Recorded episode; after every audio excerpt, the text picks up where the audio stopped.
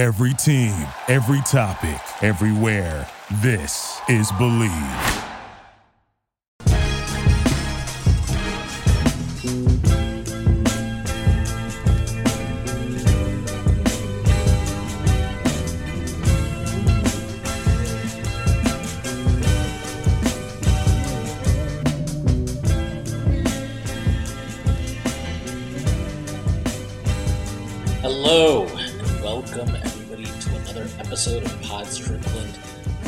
Host, Shwini Poo, and this is episode 225. I am joined by my co-host who has returned from his travels to the motherland.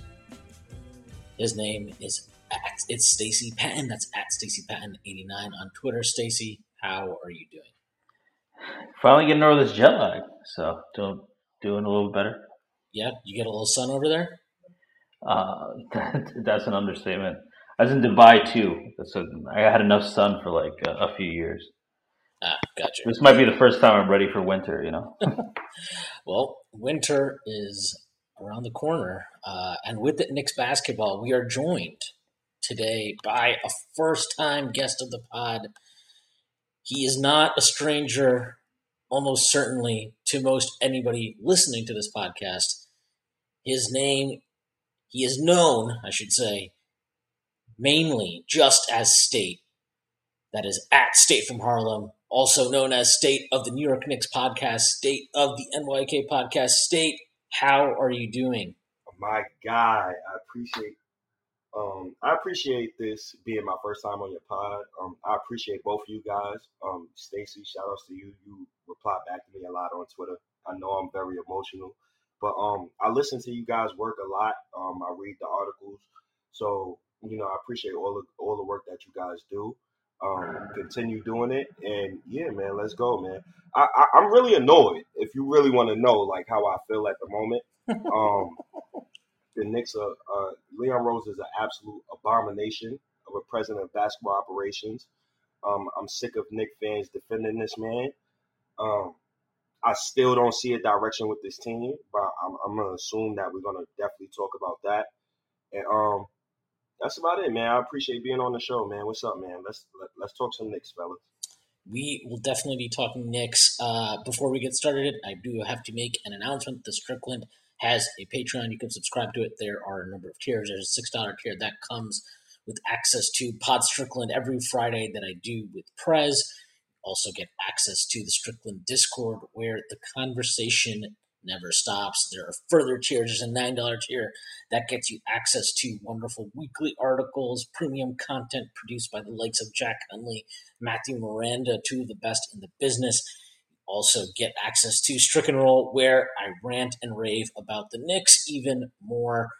There are further tiers. There's a $15 tier, $30 tier, $50 tier, and $100 tier. Those come with a variety of additional benefits like live watch parties, listening in on pod recordings, merchandise discounts, and even potentially co-hosting a podcast alongside yours truly one day. Whether you choose to subscribe or not, none of this would be possible without you. So, without further ado, let's get started. Um, look, before we talk about the Knicks, let's ask this. You are, I think it's safe to say, you're a passionate fan. Um, how did you become a Knicks fan? How did how did this happen? So, um, I've been watching the Knicks all my life. I've been watching the Knicks since I was 11 years old. Um, so I was there for the Isiah Thomas, the Grunwalds of the world, and, and you know Mike D'Antoni. I could I can name various Knick teams, but um, I always watched the Knicks when I was younger. My my cousin actually introduced me to basketball as a child. Um, he he was a football fan actually. He was a Ravens fan, and um, the only thing that was on that I used to love watching was anime or it was sports. So he whenever we used to turn on sports, he had me watch the Knicks, and whenever we used to watch football, he had me watch the Ravens. So I you could say like I was kind of like a fair weather fan when I was 11 years old because I didn't really understand basketball like that. When I really became like diehard, like it's Knicks or nothing, fuck all the other NBA teams, was back in 2011, and that was when we had traded for Carmelo Anthony, And um, the reason why I felt, you know, I, I I was like, you know what, man, the Knicks it's Knicks and nothing from now on because I felt like the Knicks had picked a direction at the time. You know, we missed out on LeBron James at the time. I thought he was going to come to New York, but he actually went to Miami. And you know, the very next season to see one of my favorite basketball players of all time and Carmelo Anthony come to the Knicks, like I, I was intrigued and I thought we was going to win a chip. Um, too bad Roy Hibbert blocked our hopes from existence. Roy Hibbert, I, I, I mean, I gotta ask you this. I don't know if you remember Chris Copeland. Oh my! I'm on that bandwagon. If we played him at the five a little bit, make Hibbert come out there. I don't know. I, I, that was what I was about. What was you? I, I, was on that. I was on that bandwagon too. I, I, always wanted Mike Woodson to go small, bro. Yeah. Always. I say, yo, put Amar'e at the five, put Melo at the four. You have to play small in order to get the best out of this team. And um, it's crazy that you brought up Chris Copeland. I thought he was going to be good, just like Frank Ntilikina. Like he, he could shoot. He was a really good shooter for his size, and he could like hold yes. up on defense. He, he just yes. came. He came. He came over when he was older, though. So I just think he like aged faster. I, I don't know, like you know, I don't think he was like bad. I just think you know, like he had that awesome year in New York. Then he gets then he signs with the Pacers, and he kind of just like fades out. But he was like 29, I think, when he came over. So he might just have like not had a chance to like have an extended career purely because he like declined as he got older. Um, look, you talked about uh, you know wanting Mike Woodson to play small. We have um, a head coach right now who similarly hates to play small. Uh, let's talk a little bit about the current state of things with the Knicks. I want to talk about what you touched on earlier, just uh, when we introduced you, about uh, Leon Rose and uh, not picking a direction. Because I do think, like, one, everybody that's listening to this, and I mean this in the kindest way, State, everybody knows that you're fucking insane, right? Um, so, like, I don't think, like, correct me if I'm wrong, I don't think that you actually believe Leon Rose is all around terrible, right? I think, and I understand this part of it because I agree with this. It's like, okay, you've had two years to just kind of see what you have and be patient and like, you know, slowly build things out and stuff like that. But it's now time where it's like, okay, you tried to do the Donovan Mitchell thing. We'll talk about the specifics of that a little later. Um, that didn't pan out. But like now you have like now, so now there's no star for you to go get, right? And I think the frustration, correct me if I'm wrong, it's like you have drafted these kids that we like, right? Like we like RJ, we like Quickley, we like Obi. We like, it's like we get that. But now that you can't get a star right now, what are you doing to put them in a position to play and like be the key members of the team? And I, I again, correct me if I'm wrong. I don't think that you're even like against. You're. I don't think you were or are against signing Jalen Brunson, but it's like that's fine.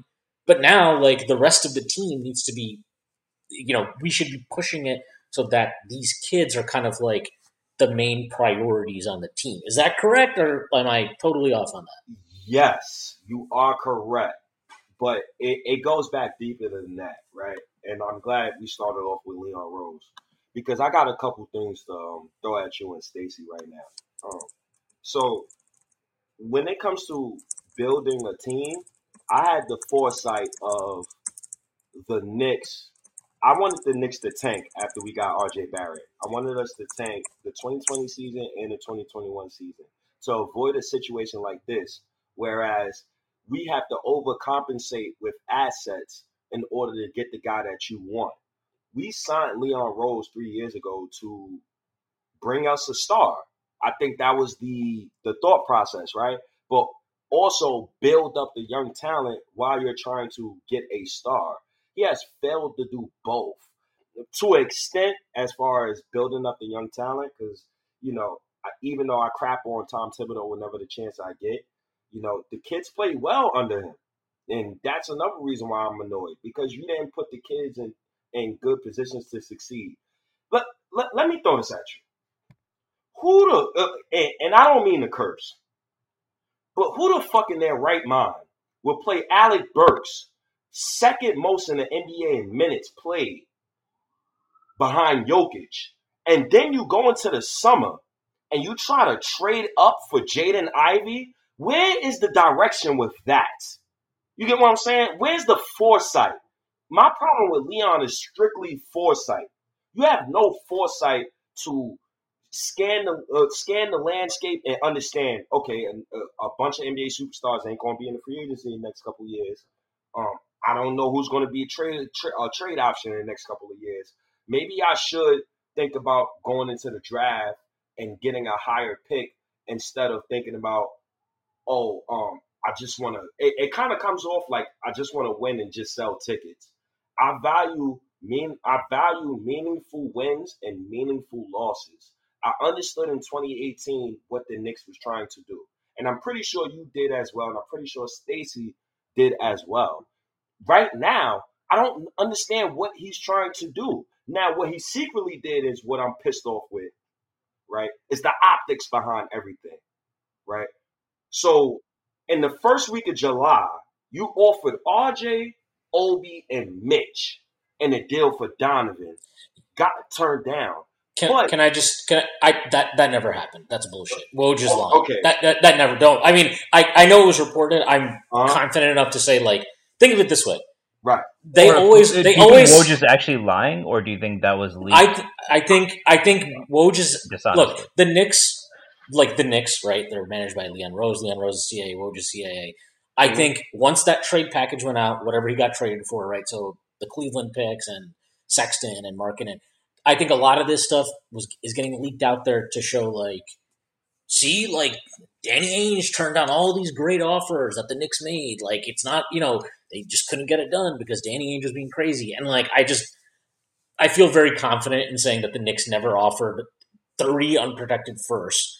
Um, Um, I and think that was a non-starter. Period. They were never going to do three unprotected. they were never going to do it unless it was literally like, we will take Julius Randle and three unprotected first. But- but that was never, and it was never going to happen. It's just not. So, so like, and it, it's on top of that, like, Right. you think if in July, in June, or sorry, yeah, July, like you said, first week of July when free agency starts, do you really think if Leon Rose offered RJ Barrett, Obi Toppin, and Mitchell Robinson all to Danny Ainge, plus three unprotected first round picks, he would say no? Absolutely not. Because we know now that he really wanted RJ Barrett in any deal with the Knicks. So we know this now. So why would he turn down a deal that's better than it's definitely better than what they got from Cleveland. I don't care what anybody says about Collin Sexton. Fucking get the fuck out of here. Um, Larry and Markkanen is better than RJ Barrett. Larry Markkanen is like literally just the most like he's just a guy. He's just a dude that plays in the NBA. He's not. He doesn't matter. Um, but like, yeah. Sorry, I don't. I didn't mean to interrupt you, but Just because want. you're finished doesn't mean you can finish, right? Nah, Yes. but but but but Swinny, I hear you. Yeah, yeah. No, I just wanted to correct. I just wanted to say that because like that report actually annoyed me because I'm just like, dude, that's so obviously not true. Like, if he turned that, like, think about it. If he turned that down, then we should. Mm-hmm. Why is nobody killing him for that? Like, what? You turned that down? No, it, it never got offered. That was never going to happen. So, So so so Swinny, let's play Yeah. detective now, right? Yeah. I could agree with you to disagree, but when Ian Begley and Marc Berman reports that Grimes is untouchable, and it was reported. I seen, I, I read articles. It's crazy how Grimes is untouchable. But when they report Grimes is untouchable, and then you hear in various reports about how RJ was in supposed supposed packages, and then on top of the fact, what makes me think is they did not offer RJ Barrett a contract as soon as the season ended. So that means that you already been had RJ Barrett in talks for Donovan Mitchell. So Yeah. where's the optics behind that? And then you alienated. so Literally, he he alienated his whole young locker room and for two months, bro. That is really bad optics. Yes. So I'm I'm actually I talked about this on the the pod that I did over the weekend, but like I actually completely agree with that part of it. Like I think I don't care like I mean I care, right? I don't want to I want to make sure I'm very clear about this. You love RJ Barrett probably more than anybody that's not his mother. Um so like I get why, and I think a lot of fans love RJ Barrett for a lot of reasons. Like he is the Knicks' highest draft pick since Patrick Ewing. He's been a good player. He's been a good soldier uh, during this time. He hasn't bitched. He hasn't complained. He's been just a really, really good fucking pro. All right, so I get all of that. Um, I do understand from a front office perspective, like, okay, if you want to put RJ Barrett, like you want to, if he's potentially in the deal, I get that. I understand that you consider all your options, you weigh it, and that's all fine to me. Um, but where I agree with you is like, okay, he, if you're doing all of this, right, to get Donovan Mitchell potentially, like, I just question what is the, like, what is your vision? Because I like Brunson fine. I think he was a. I, I'm like happy they signed him. That was a good pickup. And you know, we'll talk about Julius Randle. But if you took Julius Randle off this team and you just told me this is the roster, right? Would I like if they moved Derrick Rose and Evan Fournier? Sure. But if you told me they got rid of Randle and the and the rest of the roster is just exactly what it is now, I would be like, let's go. I'm so psyched. I would be psyched for this season. I would be pumped. I would be like, this is solid. And like, you know, Brunson, he, yeah, he's he's a vet, but he's like 26, right? It's not like you signed some fucking like 32 year old dude. So I, I'm I'm fine with all that, but like I think the frustration for me is like, okay, you put RJ in the deal, RJ in two first, right? That was like kind of the initial big offer that was reported that included RJ. It was like RJ Fournier two first, um, and couple protected picks or something two, like that. Two that we, unprotected. Yeah, two, two unprotected and a few. I think there have been various reports, but it's like seems like two or three of the protected picks we have. Well, so um, so they had the two unprotected. One thing I think has been up for discussion is there the um, the last they had a third pick right. That was they said the quibble was uh, Utah wanted an unprotected. The Knicks said it was top five protected. Uh, the Knicks wanted to be top five protected. Uh, but was that top five protected just that Milwaukee pick, which is top four, or was it a question of the Knicks? Because I think those are two different situations, right? If the Knicks were haggling over a top five protected pick, it wasn't really giving them more flexibility in terms of trades. Um, versus if it was that Milwaukee pick, that makes a lot more sense. Do you, um, I mean, do you, do you have a view on that, or because I've I've seen, I think Begley said it was the, the Milwaukee pick, but yeah, I mean, if it's the Milwaukee pick, like good on them for for not bidding. And I, and I think the other part of this is like there's so just to go back, like I just want to the RJ thing is not to me. It doesn't. Okay, they didn't offer him a contract, start a free agency. I think that's okay because look at the contract he signed. Like it clearly was a negotiation that they had, um, and I'm okay with that. They got a good contract. He got life changing money. Um, he's going to be in New York, hopefully, for the time being, at least, uh, certainly, but hopefully he's here long term. And like, Hopefully he takes a leap and we all forget this and fuck Donovan Mitchell, right? Like, hopefully that's how it all plays out. But like, he goes in the deal, and then for me, like that offer that I that we just kind of let's just say it's the the the, the one that we know for sure was offered, right? Was the RJ two unprotected picks, multiple protected picks, and then uh, Evan Fournier. Let's say that if that's the offer and Danny Ainge gets the call and he's like, you know what, fuck it, I'll, I'm, I'm in, right? If that came across right? And I just saw that pop up on Twitter, I would be like, I hate this as a fan, but like in terms of value, I, I get it. I'm okay with this. Um, but like where I was like really disappointed and quite frankly like concerned is when the report came out that Utah asked for Grimes in addition to be put in this deal the Knicks, and then the Knicks counter and they put Quickley because to me it's not about. I, I like Quickley way more than Grimes. Okay, I'm higher on him. I think he's a better player now. I think he's a better prospect long term. But like for me, if they view whatever, let's they view Grimes as clearly better, then to me it's like the the counter should have just been like, then we're not doing this deal. Like we just made you our best offer. We're not doing this deal. The fact that they were willing to put a Quickley in or an OB in that's concerning to me. So, so what, what I got to jump in here real quick. Yeah, yeah. This is the reason why I've been I've been saying this Grimes untouchable crap. Who do you guys think deem Grimes untouchable? So when you put up Frank Ntilikina stats, six points per game, shooting under forty percent from the field, shooting under seventy percent from the field, and I love Grimes, and I and and I hope he becomes Ray Allen next season because we have to start him due to these trade talks. But when you take Grimes out of uh, out of trade talks, who do you guys think that was? We both we all know it was Thibs. We all know it was Thibs Because it was reported that Thibs wanted to trade RJ and Mitch when he first got here a couple years ago for established vets. I, and I, Swinney, I love the Knicks, and I love them so much, but they have to they have to fire Thibs soon. I don't know when, because I don't like this man. But in what right mind, in my 21 years of watching the Knicks, you hold out bench players for an established 25 year old star who's averaged 20 points since his rookie year, the first time since Allen Iverson. Since when? And then you alienate your team's best player going in, the, which is RJ Barrett. You alienated alienated him, right? Signed him to a hush money deal because the way it comes off to me is you didn't want to pay him regardless, and now you're forced to pay him because Utah told you no.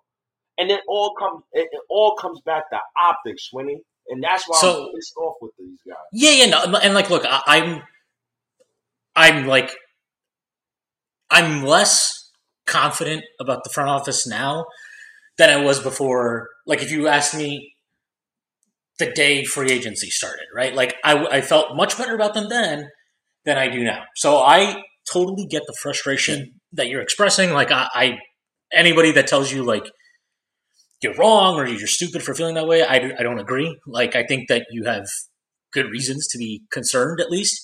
Um, what I like the thing that so I think that the Grimes untouchable stuff is bullshit. Like this is what I think, right?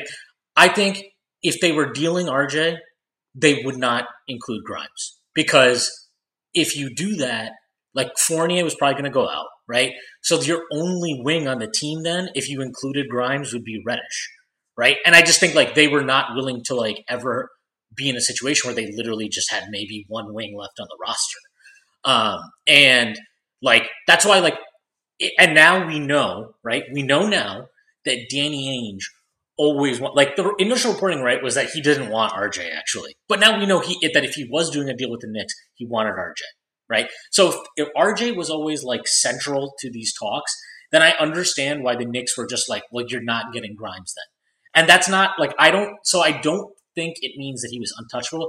I do buy if they're like, I think I would buy them believing Grimes is like the best among Obi Quickley, and, and him. Like among those three, I think if they if you told me they they believe Grimes is the best of those of those guys, I would I completely buy that. I think that's probably true.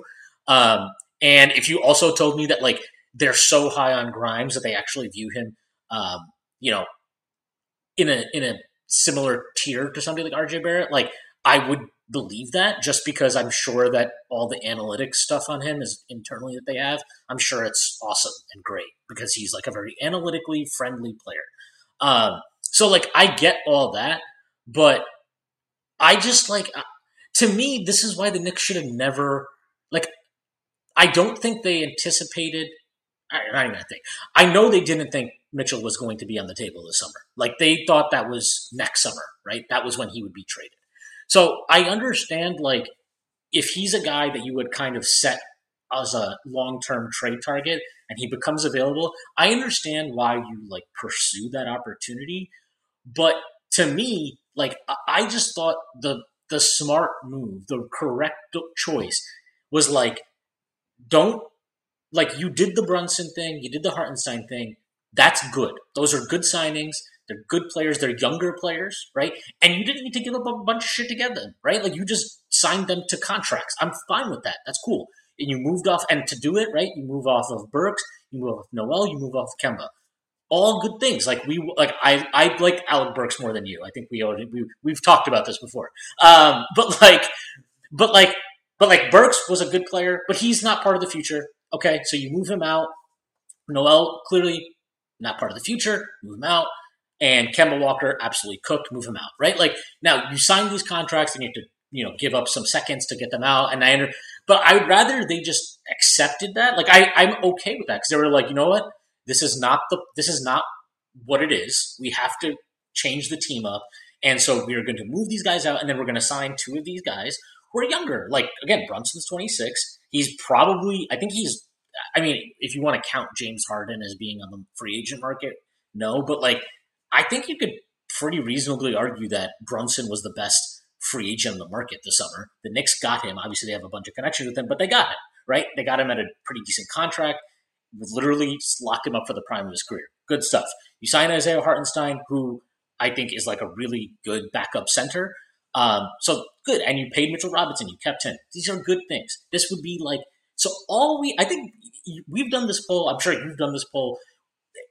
If you ask Knicks fans, what was more important to us, get Donovan Mitchell or dump Julius Randle? The majority of Knicks fans are like moving Julius Randle, and I believe that like they, I, I they have made they, they, they would like to move Julius Randle, right? But I think it's a little bit concerning that they, like the Mitchell deal to me, I guess to them was like as important or more important, right?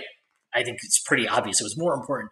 And I, that's concerning to me because like, I don't like to me that that's that shows and this is where it is concerning about the front office it shows that they like don't like the odds of any of their kids becoming stars to the extent that they know that Donovan Mitchell is a star, right? And like, I don't know. I, I just, I'm kind of like, I don't even want to say disappointed. I just think that's the wrong decision. Like, I think Donovan Mitchell is a really good player. We've talked about it a bunch on here. Like, I think he's probably like a top 20 ish, 25 ish player.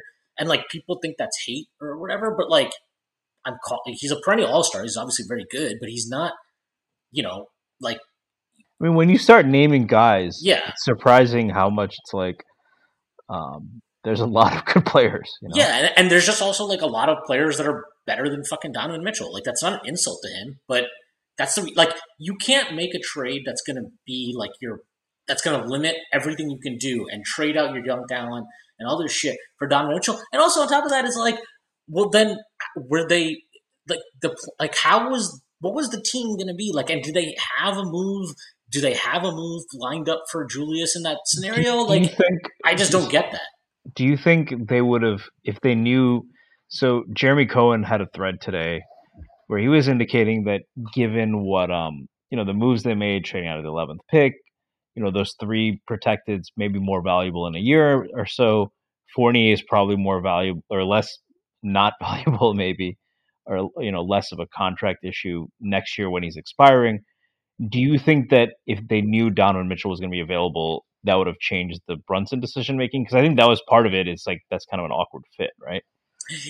Yeah, I mean, I'm gonna let State go, but like my, my entire thing is just like you can talk me into like, well, we have to get Mitchell, and it, it's yeah, the fit with Brunson isn't perfect, and like defensively they're gonna have issues, but like if it's fine in the sense of like you're adding a top talent to your team, and obviously as long as you're operating under the assumption that like we understand that getting Mitchell isn't like that doesn't make us contenders. We still have work to do. That's fine to me.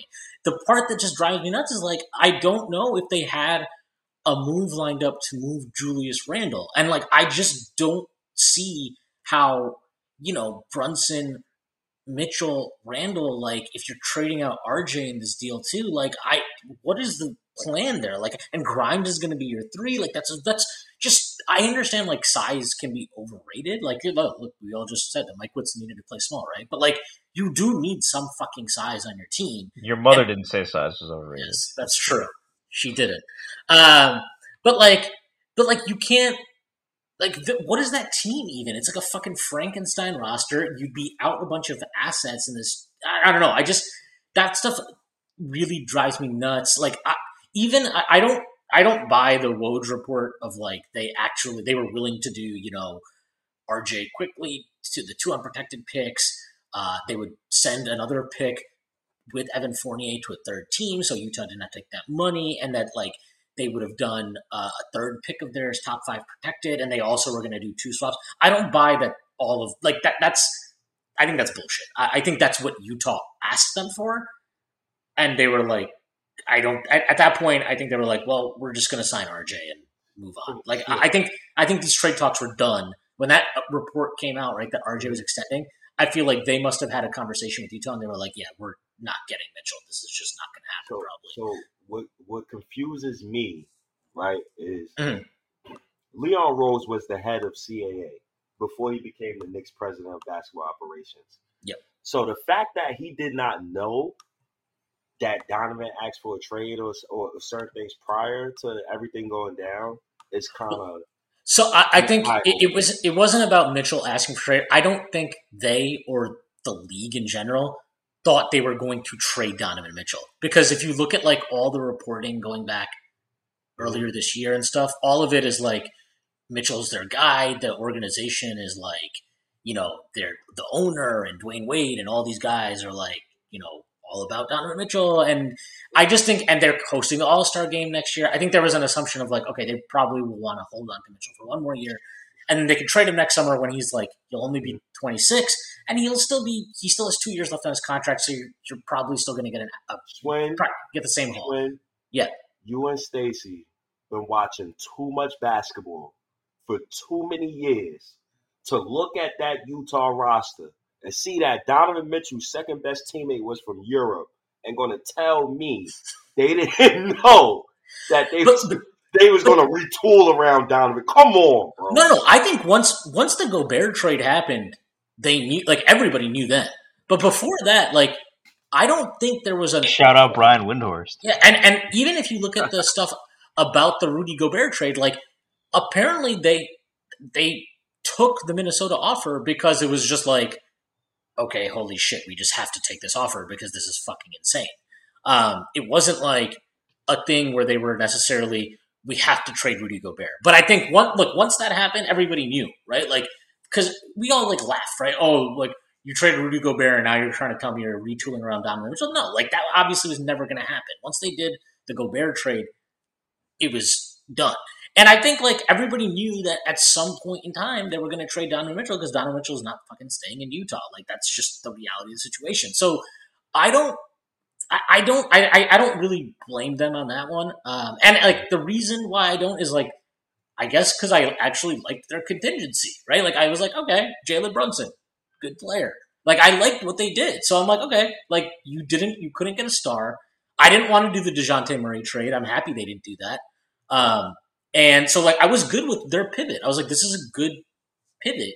But then it's like now I'm like, okay, but then Mitchell does come. Like all of a sudden now he's available because the Rudy Gobert trade, and now you're like, I don't, I don't know that that like I don't get that vision. So uh, that that's the part like it almost feels, and I think this is where you're you're correct, and where everybody should be concerned about is like it is okay to um like if you have a like we don't know now what is there a plan beyond like at some point we're going to trade for a star which is fine at some point you have to trade for a star that's like every team that's ever won shit almost like has eventually traded for a star or acquired a star somehow right that's fine I gotta. I, I- It's- it's- I gotta disagree with that. I well hold on, let, me just, let me just finish because i'm not Sure. i'm not I, I- it, it, i think I'll, I'll explain it but like Mhm. it, it's not that that's fine Right. but like doesn't it like donovan mitchell is not the caliber of star where it's like well it doesn't matter how he fits and it doesn't like he's not that guy he like it does matter that uh, how, what kind of roster you put around him and what the long-term pairing is with him in the backcourt and is Julius Randle like this is not like but it, it's it's not like if Giannis was on the market, we'd all just be like, "All right, bro, just trade whatever the hell you need to to get him." Right? Like Donovan Mitchell isn't that. Like you have to really consider, okay, if we get Donovan Mitchell and we trade RJ and we trade Quickley and we trade these first, and now we have Brunson, and it's like, right, like that's the part that kind of really it's really concerning to me because it seems like they want to trade for a star, but they almost to some extent are not too concerned with like what the caliber of the roster is after that fact. Um, and it's also like, and not not all stars are equal, right? Like Donovan Mitchell can be a star, but he's not Giannis, he's not Jokic, he's not he's not fucking Tatum. You know what I mean? Like he's not. I don't think anybody would think he's like a top ten player. You know, it's he's just not that guy, and that's I, so that's the part that I I get what you're saying. Like pick a direction, just go with it, and and if that direction is like you know we value our young guys, and then really like it's on you now in year three to to prove that and not just say it and not just like have these picks and have these young guys, but to like really bet on them and put them in position where it's like, no, like we believe in you, and now here are 30 minutes a night for you to show me to to prove to everybody why we believe in you. And I just I don't know, I'm I'm pretty worried that um, you know, the closer we get to training camp here, I've been holding off on killing them for this shit, but like look, they got three weeks. They still got some vets to move. We'll see if they get it done. Then so who has to be moved? Randle got to go. Uh, and I would look if again if they didn't trade Rose or Fournier in that scenario, mm. I wouldn't be too pissed because Randle is obviously the biggest like obstacle to me. Um, but like, yeah, I mean, I, ideally Randle would go, and I think one of Rose or Fournier needs to go. Um, you know, I just, I, I, to me, it should be Rose because he probably has actual trade value, and you might be able to really get like, you know, a couple second round picks or something decent for him. Um, and so I, I just, I don't know. Like to me, that's that's where I'm concerned. So I know I just rambled there for a while, but I hope that like explained why.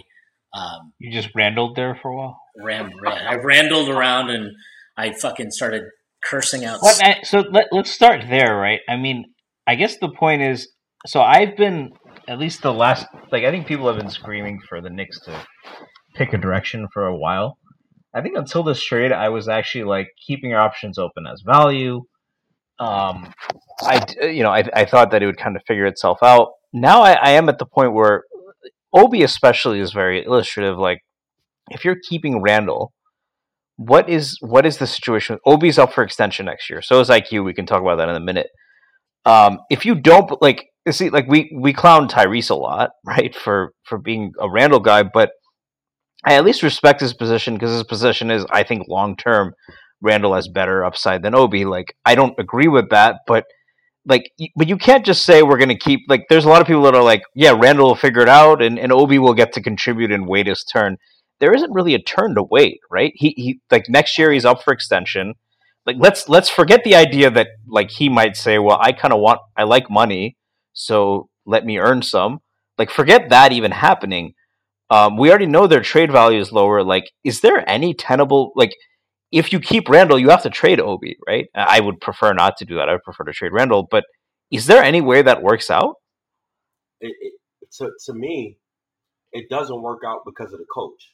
It got nothing to do with the players. Um, I don't, I don't, I don't hate Randle. I don't, I don't hate none of my Knick players like I did hate Emmanuel Mudiay. But it's just the coach. The coach. We, but you don't want to get Mudiay right. you didn't want to get Mutt right. Oh my God, I'm gonna wake. I'm gonna have nightmares again. It's it's just that this coach, this 64 year old dumbass, fails to put his players in positions to succeed. I want to like Randle and I want to like Obi, but I can't do it with this coach. Now, if we had Mike D'Antoni, if we had a more innovative coach who would who would try to put Randle at small ball center, who would try to put Obi at small ball center, or even at small forward, hell, try something new. You get what I'm saying? try to adapt. You know, try to do various things to put your play, players in in positions to succeed. I feel like Thibs has not done that. So I agree with you, Stacy. Like that Randle factor is is the single most like thing that the Knicks need to get corrected within these next three weeks. The Randle factor mess messes up a lot. It messed up the Knicks getting a starting point guard years ago because let's be real. After you draft Obi, you're supposed to trade Randle. Period. Period. That's malpractice right there, starting off. Then you go into the almighty fourth seed season. You see Randle looking like Michael Jordan, and you don't even trade him when his value is at his highest. But you still got Obi Toppin playing 10 minutes per game. And you got fans telling me on the, on Twitter, oh, Obi didn't deserve his minutes. So why draft him at eight? That's stupid. Then on top of the fact that earlier this year, Marc Berman went on a podcast, shout shouts to KOT, and he went on a press tour and said Thibs wanted to, Thibs regrets not playing Obi Toppin big minutes last season. That's poppycock. It's bull BS. Well, you know, you know Berman's source is, right? Yeah, it's His source gotta be Thibs. It Yeah, gotta I can't. be Thibs. I I can't believe State said poppycock. It- It's poppycock. I've been wa- I- you know, what I, I was watching. Um, what's this? What's this? Goddamn, not Wizard of Oz. Oh my god! I was watching Harry Potter and the Sorcerer's Stone the other night, and I, that's where I got poppycock from. That's what the Knicks are about right now. It's poppycock. So, I if you want, if you want to just bust out the British accent too, that's cool. By the way, but because I told I told people all across Knicks Twitter, I said it on my pod as well. You do not pay Randle after the fourth or mighty fourth season. You allow him to prove it. So now that you still got Randle on his team, it kind of feels like sometimes like the Knicks is forcing him on, us. It, it- like pick a direction, trade Obi, and give him the opportunity to succeed on another team. Because we all know, we all know anybody who's listening to this and you two guys, Thibs will not play Obi 20 minutes per game next season. We know this. Like so, I, I look. I'll say this too. You you were like consistent about the Randle thing, even when times were good. Like you were either like, I think you were either saying trade him or like you said, don't give him the contract yet. Um, and and uh, and and so like, I think uh, like th- th- so that initially, right, when they didn't trade Randle and they drafted Obi, I was fine with that because I was like, well, the plan is to eventually trade Randle, right? Um, and that's fine. Like, you know, Obi's a rookie, like he doesn't need to play 30 minutes a night as a rookie, right? It's fine if you want to ease him in, whatever. That's fine. I get that. With But, like- ease, ease in a 22 year old lottery pick. Yeah, I'm, see, but I'm fine with that because you know what? Like, that's exactly how it worked. And he looked good by the end of that season. And so I'm Uh-huh. like, okay, so what you did, I wasn't sure, but like, okay, he looks like he's found his footing and now, and then he comes back in year two. And like, this is the infuriating part. It's like, wow, you, you actually did hit on that pick. The pick that everybody was clowning you for, you actually hit on this because this kid is good, but you don't play him and you have not moved the guy that's blocking him. And like, again, this comes back to Thibs because a different coach would be like, damn, Obi is playing so well. I just got to find this guy minutes. I have to play small four and five, Randle at the five too. I've got to try different things to just get him on the floor more. And this coach will not do it. We know he won't do it because he has shown for two years. He showed in Minnesota, he showed in Chicago. He will not play a small ball unit unless he absolutely has to because of injuries. Uh, and like, it's just a fucking disaster in that sense because you actually drafted a really good player and now you have to put him you have to give him a chance. And instead of giving him a chance you still have Randle on the roster and you have a coach who won't just like play small and put him put him just get him on the floor somehow. So they have you know if you my my entire feeling and I said this before the offseason and I maintained this they could not come back this year with both Thibs and Randle. If you have Thibs, Randle has to go. If Rand, if Randle's gone, Thibs is whatever. Like you just mentioned, I you're definitely not a Thibs fan, but even you said right. The kids have played pretty well for him. Like clearly, that he's not like impeding their development at the very least. He's impeding them getting fucking minutes. Um, but like they develop. But like if now if you come back with both Julius and Thibs, it's we know how this is going to turn out. Like Obi at the absolute maximum, at the absolute max, the most he will play is like sixteen to eighteen minutes a game, and that's assuming this. This would be a huge thing for Thibs.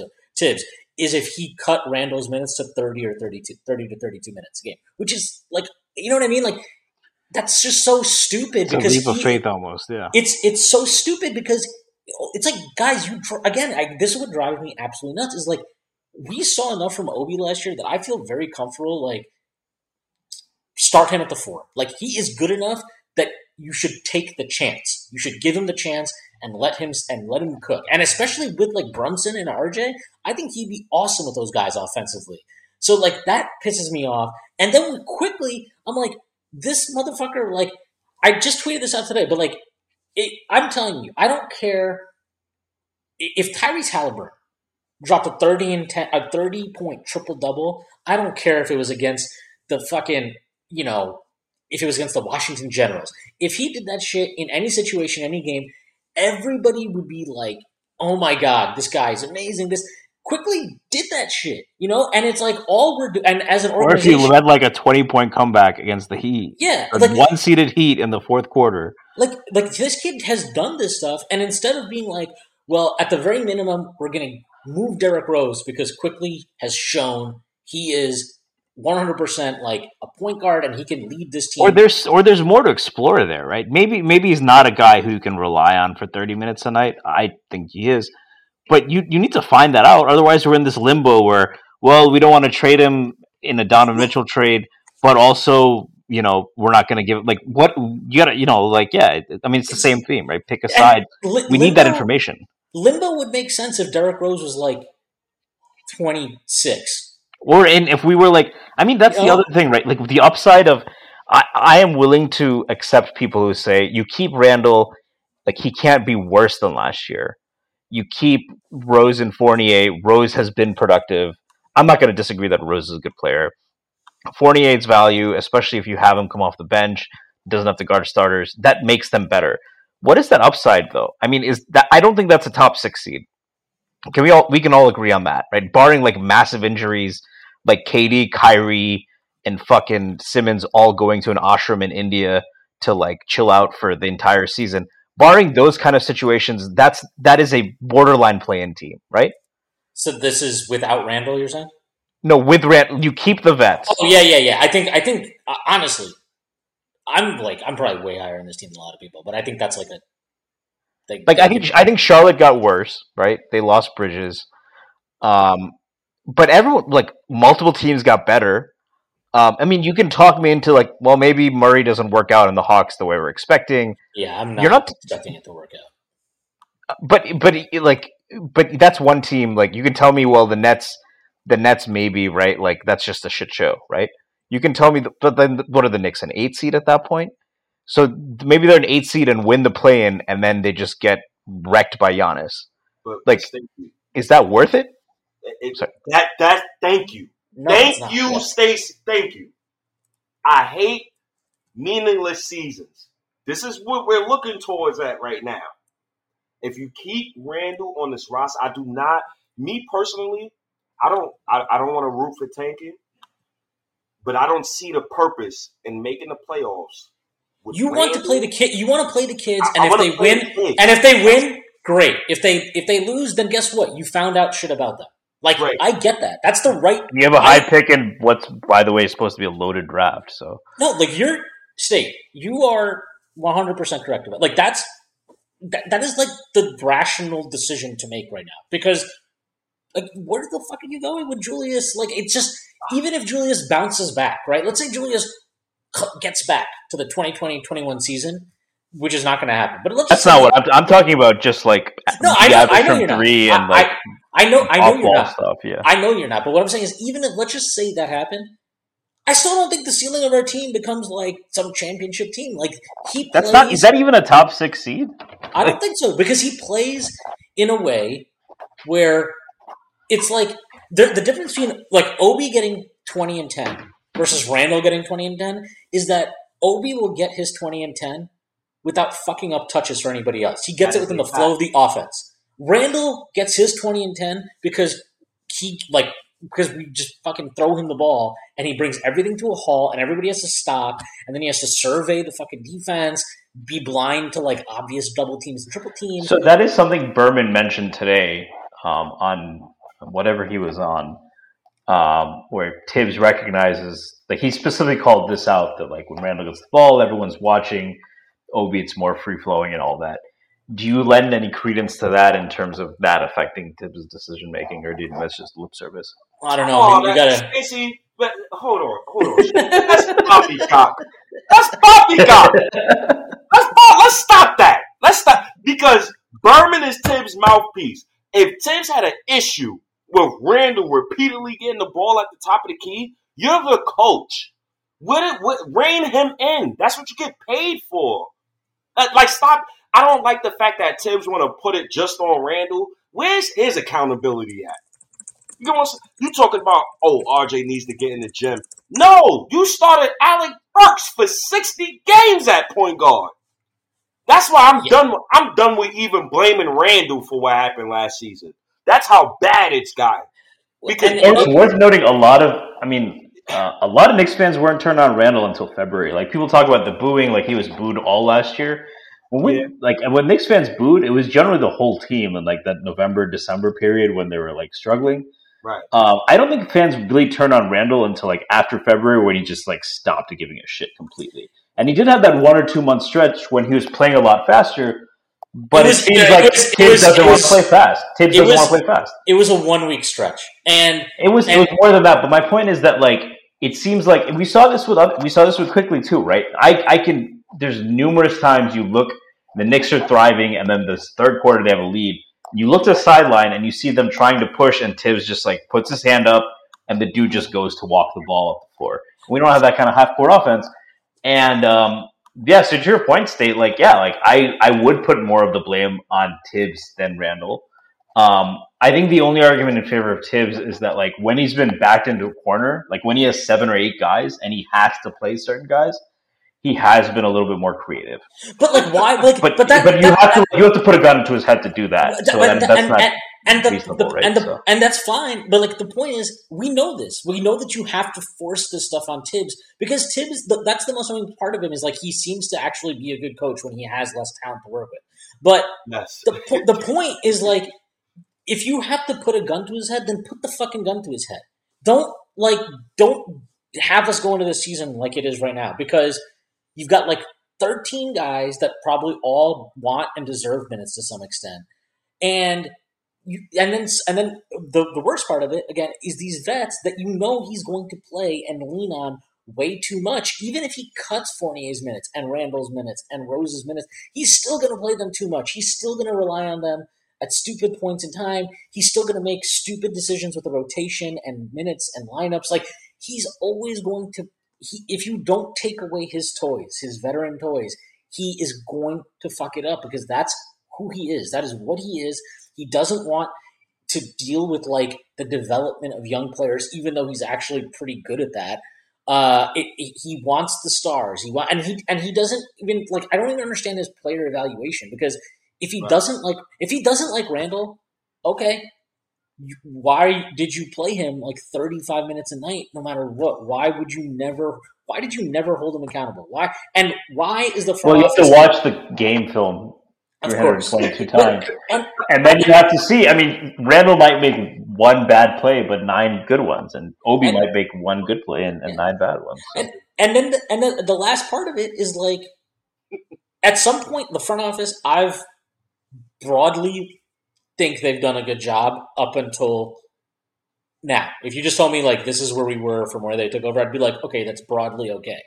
But mm-hmm. like at at some point, they can't get credit for like, well, they're I like the talent they've assembled, I like the picks they've added, I like this contract, I like that contract, I like these. Okay, but like you are hiring a coach who is making it harder for you to evaluate and maximize the value of your young players, and and, and a guy who's so inflexible that it actively blocks certain players from your team playing more minutes than they than they can. Like the way Thibs runs his rotations right? Quickley, right? The last two months of the season when he was playing awesome, right? After All Star break, if you still look at the minutes from that point on, he was clearly like basically the Knicks' most impactful player and their best player during that stretch. He was still averaging less minutes per game than Evan Fournier and and and Alec Burks. Like that's insane because and it's because he's so fucking rigid. He was going to play his starters first six to seven minutes, no matter what, of each half. And then the bench will come in and they will get until a certain point, and then the starters have to close the halves. They always close the first half. The only time he mixes and matches lineups a bit is at the end of games. And even then he fucks up. There was that Charlotte game where quickly like he hit a three, he has a he has a, another uh, and one play, and the lead all of a sudden, you know, we've cut their lead down from like twelve to six.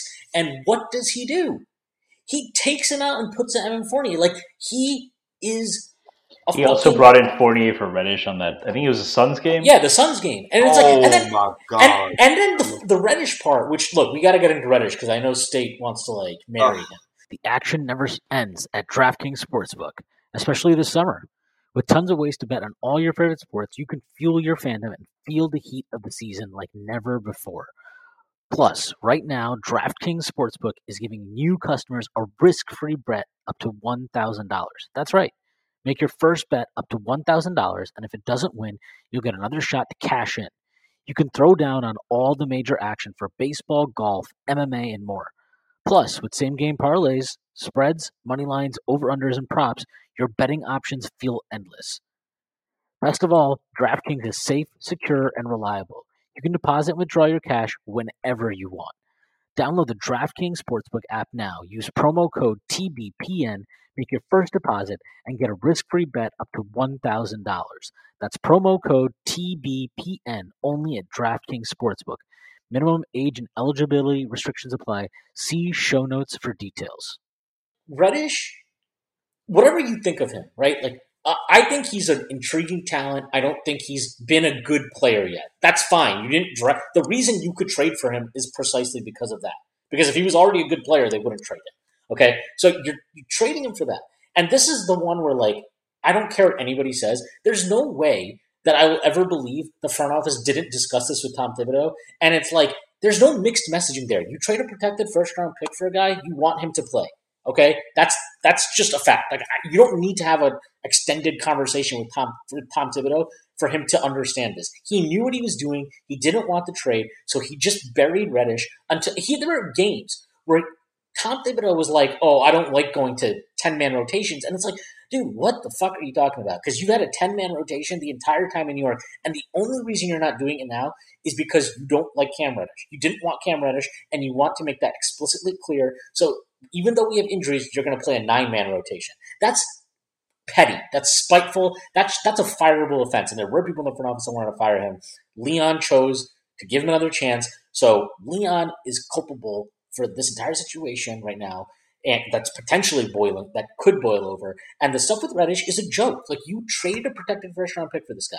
Okay? So either you clear a rotation spot for him and he plays every fucking game and he's guaranteed to be in the rotation, or you trade him. Because you do not do if you do both, that's shitty. And it's pointless. Like you just lit that asset on fire for no reason if you're not giving him a chance. Give him a chance. Like I'm not as I'm not as bullish on him necessarily as State is, but like I also want to find out. And he, we've talked about it a bunch. Like he is an extremely intriguing player. The physical tools he has are unique.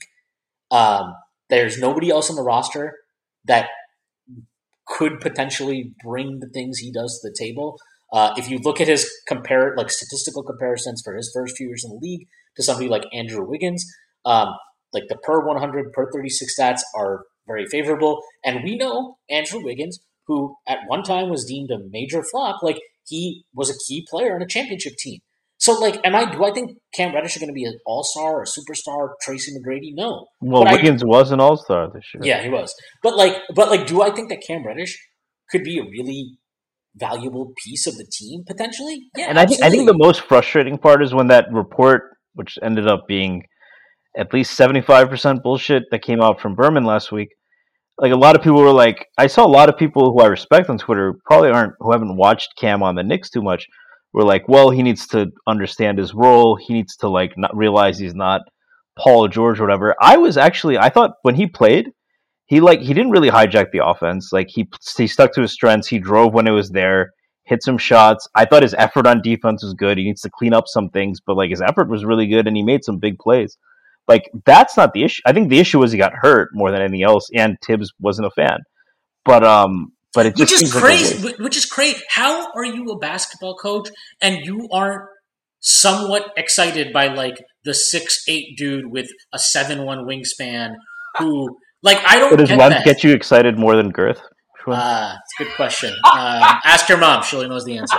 Uh, but like, I, I just like that's that. I just don't get that. Like, I, I I understand. Like, if we were like some fifty win juggernaut, I could understand Thibs being like, I don't like you bringing in Reddish because I have a set rotation. It's working. and bring in another player without clearing a rotation spot, it, it, it, could be like I don't want to mess things up, right? We were a bad, like we were not a good team. Like we were a mediocre team at best. And and and let's be clear, everybody. This is not like just one. Per- everybody was like the Knicks need to add more talent. The Knicks don't have enough talent. The the free agent stuff even at that point in time until we traded for him in January, even then people were like, the free agent stuff hasn't worked out as, as like people hoped. Okay, so we're, we're, we all agree that they need more talent. So how are you going to be now upset that the front office took a chance on a talent where they're like, we need, we don't have a big wing like this. Let's take a fucking shot. I just, I'm, I'm sorry. Like the, the Reddish thing for me is like, I just, there's nothing about that to defend Thibs. Anybody defending Thibs about the Reddish stuff is just like, like what are we doing here? You know, like it's just I, and, and none of it, none of it. You can say state at the risk of pissing off state. I I can get if someone says Fournier because of his shooting ability maybe gives you an extra win, but we didn't make we made we were six games out of the plan, right? So clearly it didn't work. And if you want to win, if your argument is about winning more games, you want to know how you win more games? Play Quickley more. Play Obi more. Bench Randle when he was playing like a fucking yeah, know, hold him accountable. Baby, like like there are margins that clearly were there for the taking that we didn't. That Thibs was just like I, what, one worry I do have about the front office also. This is a weird thing to nitpick, but they picked Trevor Keels at 42. I'm not going to nitpick the 42nd pick, but there were multiple. There was a guy named Josh Minott from Memphis. Um, there was Kendall Brown from Baylor. You have multiple of these like long ass wings and I mean, you look at Boston, you look at Toronto. That's what these teams are being built with, right? Look at the Mitchell and, trade. And, so I wonder if our front office just doesn't value those. Like, I love that they value just like pull up shooting guards who just pull up from anywhere.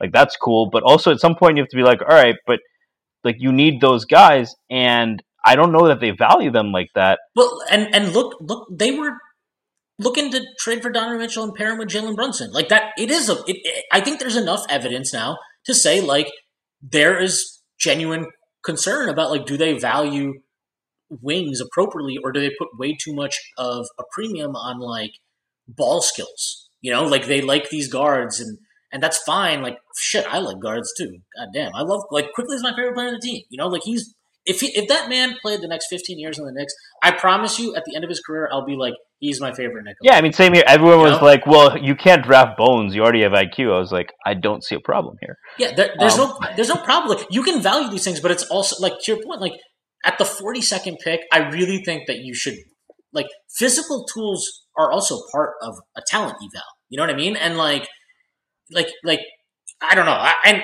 but it's also weird because clearly there's people in the front office that like that like do value that stuff, right? Because they want to. I mean, Perrin drafted the tooliest center, arguably, right? In yeah, Gobert, and, so yeah, and he and they somebody in that front office was pushing to trade for Cam Reddish. So like there is somebody there that's like wings. We need wings. Like wings are important. They drafted Quentin Grimes, like who's not the a big wing, but he is a wing. So like it's not like they don't value it at all. But I do agree. Like I think there's like do they value it enough, and or is their scale too tilted towards but so yes, they, I, I kind of wanted you to jump in here too because, like, I know you're like maybe not as high on Grimes as a lot of people. I know you're higher on Reddish. Like, how do you think about the dichotomy between those guys? I mean, do you think like we should just be building a bunch of six seven, six eight wings? Like, how do you think about that whole thing? Yo, the it the, the problem with those two is not even those two. It's actually Evan Fournier and Thibs. I think that's why like I, I get into these arguments because I I don't care about who starts out of Reddish and Thibs. I mean Reddish and, and Quentin Grimes. I just care about the, the direction of the team. When you trade for Reddish, right. you gotta play him. Grimes, right? Yeah. Thibs is the same fool who literally told me, and I was at work next to a patient watching this, watching an interview after the game, and this clown says, "What did the patient? What was the patient's opinion?" Uh, so my pa- the, the patient was like, basically, look, I don't know what the Knicks are doing. Um, hopefully they, they figure it out. I, have been a Knick fan for 30 plus years. I'm used to them trading Mark Jackson and Rod Strickland in back to back years. So he's used to the used to the pain. I'm just getting used to it, right? When you say your rotation is set and you're in the midst of a one in six stretch, I have to call you a liar. So when people say Reddish can't shoot and Reddish is shooting 58% at the rim, which is higher than RJ Barrett, 31% from mid range. Of course, that's that's terrible. But the Knicks had a bunch of terrible mid range shooters. Randle was the worst mid range shooter in the league, and he kept shooting mid range jumpers. So, and I don't even like talking basketball with numbers, but I, I got to bring some of this up. And then 38% from three, which is the 70, 72 percentile in the league. When you break down his shooting splits down even further, the numbers when Reddish feet are set as opposed to when he's taking pull up jumpers are stark. He's shooting 42% from the floor and 43% on all catch and shoot opportunities. And Reddish is shooting 50%, 50% from three from the corner three. So when people say he can't spot up, that annoys me. That annoys me. So when Thibs said, and he has such a high release, it's tough to block too, right? Yes. So. And, and, and, when Thibs say I need shooting, well, you could have put Reddish on the floor and had him spot up for Julius Randle because it's obvious that the numbers show he's shooting 50% from the corner three. But you but then you hear stories about, oh, how Thibs didn't like Reddish and oh, this, that, and the third. Well, the Knicks traded for Reddish in my eyes now that it looks like it because they was trying to deal RJ for Donovan. So, Swinny, you gotta talk me, Stacy. This management is disgusting. It is disgusting. They're not aligned, and that and, and they have no foresight. I think the key word is foresight for this man. So I think I think the I don't know about foresight, but I do. I think the alignment thing is. I think there's something there for sure. Um, like clearly, mm-hmm. I think it's very obvious. Wes and Brock Aller wanted to can Thibs at the end of last year. I don't think they. I think all the reporting um, definitely makes me believe that. Probably Wes too, right? Yeah, yeah. I think both. Yeah, oh, Wes, yeah, Wes yeah, and all that for sure. I think I think they wanted to get rid of him. Mm-hmm. All that stuff about like you know there were all these reports about Wes wants the kids to play more. He thinks they and he and once again he he's absolutely right. But like the point he took being, his shirt off for Quickley, so we know he's serious about that. And so and like so I I I think that there's obviously plenty of people in the organization that want to move on from Thibs. Um, but like obviously Leon has the final say, and he stuck with Thibs. Okay, that's fine. But like all of this, let's just be honest, right? All of a sudden, we go Berman's on vacation. There's absolutely no leaks all summer from the Knicks side, right? Whatever you, whatever the stuff about the Donovan Mitchell trade was coming out, all of that was coming from Utah. There's nothing coming from the Knicks side. Berman comes back, and all of a sudden, we get all of these endless exposes coming from him, and it's so obviously like coming from Thibs. Like I don't know, man. At some point, as an the organization, like even if you love Thibs, he's not operating in your organization's best interest, and he's like he's actively throwing people under the bus. I mean, when t- when Berman is on a podcast, okay, I literally heard them say this on Locked On Knicks. When Berman's on a podcast saying stuff like, "Oh, uh, Thibs doesn't think Quickley can be any more than like a nice scorer off the bench," right? That's that's bullshit. Like like and like bullshit. he's and he's and not just like he's saying these things that like effectively not only is he leaking stuff to you that Tom Thibodeau thinks, but if you're a player, you're like the coach literally does not believe in me to be better than I than I am or can. Like you know what I mean? Like that's like really shitty. For if I'm a player, I'd be looking at that like it's a little bit different than like they were included leaking that they were included in trades, that's like kind of part of the business. But when you hear stuff like Thibs doesn't think this about this player, Thibs doesn't trust this about this player, Thibs doesn't like that thing about that player, like th- that's Berman's getting that from fucking Thibs. You know what I mean? Like, so that's really concerning to me because that's like you're genuinely hearing what Thibs thinks and his player evals, and his player evals. Let's be honest, suck. The guy drafted Kris Dunn fifth overall. Like, I'm sorry, I don't give a shit about what this guy thinks about young talent. You know, he thinks Justin Patton at 16 was a good pick. Like, he, can't evaluate talent. He sucks at evaluating talent. That's literally why he failed in Minnesota. More than the coaching stuff with him, he can't evaluate talent. And that's actually what leads him to make the biggest coaching mistakes. Like, he didn't, he has it in his head, right? Quickley is the best example of this because he's obviously been really fucking good for us. But like, he has it in his head. Quickley's not a point guard, right? He doesn't think Quickley's a point guard. He likes Quickley as a combo guard, and not only Alec Burks is a point guard. Yeah, oh. but like he oh. doesn't. He doesn't. he wants a he wants a point guard that can get into the paint consistently. That's his idea of what a point guard is, right? That's why Alec Burks shooting forty percent at the rim was the answer, right? Right, but it doesn't. It doesn't. He doesn't care about what you shoot at the rim. He doesn't give a fuck. He just wants you to do it because that's why Elfrid Payton started for an entire year. Because Elfrid Payton, that he can't shoot, he sucked on defense. He, what all these things can be true, but the one thing Elfrid Payton can do, he can penetrate. He can get into the paint pretty consistently.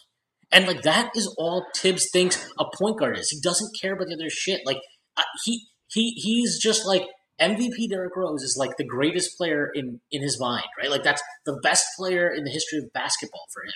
But like he, he's literally refusing to look at evidence, and then he's gaslighting fans by being like, "Oh, well, you know, uh, you guys don't watch the film like two or three times." Like, first of all, we do. Like, trust me, like motherfucker. Like, I've been a Knicks fan for thirty plus years. Um, I We haven't touched women in several years, Tim. Yes. So this is all we do. yeah, and and it's bro, it's it's ridiculous. Like like I I will root for this team. Whoever when Thibs is gone, I rooted for this team before Thibs got here. Like I have watched the Knicks more than this motherfucker. I promise you that I have. That's the one thing I can say for sure. So to to think to to throw You haven't watched from the sideline. I, I even I've done that actually. I have gone to a Knicks game. So like I've to, to say that like these criticisms that people were making were like bullshit and they were actually you know they hadn't watched the film or something. It's nonsense. Don't tell us what we're seeing because we're all seeing the same thing. Like and when you and to go back to it, like the the stuff that state state's talking about, like he's right. Like you, it, the Reddish stuff is just like it. It reveals it revealed some type of split in the organization. Is that front office divisions? Is that just Thibs in the front office? I, we don't know the specifics, but like they are clearly there was clearly some division there. Um, I and I think this Mitchell trade, I feel like it it it it kind of like brought those out again to some extent because I think everybody Thibs the front office, I think they were all like like in, of the same mindset with Mhm. all of the uh, all of the uh, offseason stuff they did before Donovan Mitchell became an option, right? Like I think there's no like let's just let's just do this real quick. Do you think if you told Thibs we're trading Burks, Kemba, and Noel, and we're going to sign Brunson and Hartenstein, and we're going to keep Mitch, who you love, like, do you think he's like, yes, I'm good with that, or do you think he's like, no, I don't like this, I don't like that thing? I, I think he, I think he like, nah, give me more. Per, me personally, I think, Right, right, but but but but he would be happy with those players coming in, right? of course, Yeah, yeah, of course, So- it's, it's already been reported that he loved Mitch, yeah, right? So, I, of course, of course, Yeah. So like to me, th- that's they were whatever issues they had. They were like, okay, let's put this behind us, and these are the things we're going to do, and they all agreed on that. But then the Mitchell trade comes up, and I kind of think like all the reporting on it was like the stuff that got leaked out. It makes it seem like the front office clearly wanted Mitchell more than Thibs. I think Thibs was cool with Mitchell, but he had real big reservations of like how it would all work. And apparently he thinks Quentin Grimes is like fucking Scottie Pippen or something. Um, but the point is like I it feels like there was a lot of division on what exactly is the value for Donovan Mitchell that we should give up? What pieces do we want to keep if we are trading for Donovan Mitchell?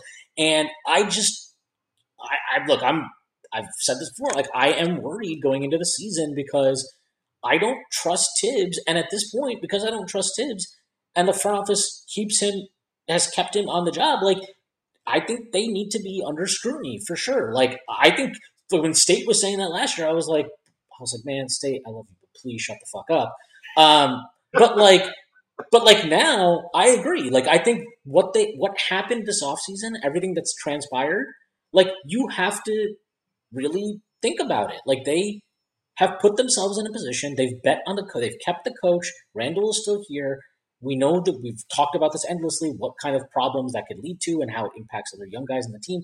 So at this point, like we got to really, you know, I think they deserved. I don't want to say necessarily the hot seat, but it's like you, Mr. Mr. Dolan better be up there, like keeping keeping a nice close eye on those guys because Yes. um, they've assembled this roster. They've had multiple years to do it. These are their guys. The, the product on the floor that we see, they either need to be winning games or we need to see them commit to like playing their young guys and finding out what they got in them because they can't do the. We cannot have a season like last year where it's like you're just it's miserable because you're not doing the thing that's obvious, which is to like play the young guys more. So Right? So, so, so with me, it's it. So once again, I got I got to bring up the the fam- the famous word of this pod right now, foresight. Right.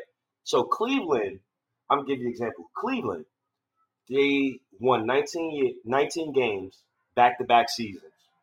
Then they won 22 games. Right.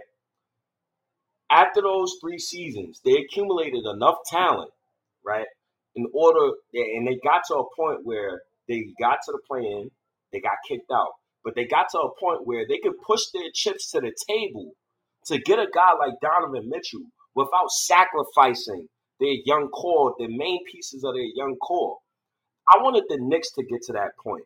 So when when when I say stuff like yo, you know, I hate the fourth seed and, and stuff like and this, that, and third, like uh, you know, I appreciate that season and I will always, you know, I will never forget it. But at the same time, it's just it's lacking foresight. You took advantage of a season where it was 2K fans in the stands and real basketball was not being played. And Julius Randle literally made every mid-range jumper he took. You gotta take it. You gotta look at the landscape of the future and understand where you want your team to be two years from now, three years from now, four years from now. The Knicks don't have that yet. And they did not have it last season, and they did not have it the season before. The last time they had good foresight was 2019. Because 2019, we all knew what the we knew what the direction was. We was tanking. We all knew this. So three years has passed, and Leon Rose has spent over three hundred million dollars in James Dolan's money. Dolan pays no taxes for Madison Square Garden, so he could care less about what he's spending. But I care. State's worried about James Dolan's money. I- but but uh, bro, I pay seventy dollars for Fubo TV to listen to watch one channel, and that's MSG. Bro, you gotta check out Reddit streams. Two hundred dollars, two hundred dollars to put minimum to go watch the Knicks, and I gotta watch this product. While a team like Orlando, they got Banchero, they got Franz Wagner, Cole Anthony, Markelle Fultz. All these teams is accumulating talent, and the Knicks is just sitting by. But but like see that's see that's where it's even more frustrating because I think the Knicks are accumulating talent, right? Like like RJ Quickley, uh, Grimes, Obi, Reddish, Nah, Mitch, Sims. But but, but but here, but like, but they're acquiring talent. It's fine if like uh huh. we don't need to agree that like should they do it more, should they do it, whatever it is, right? But they are acquiring talent. But then it's like okay, you've acquired this talent. You keep telling me you love these young guys.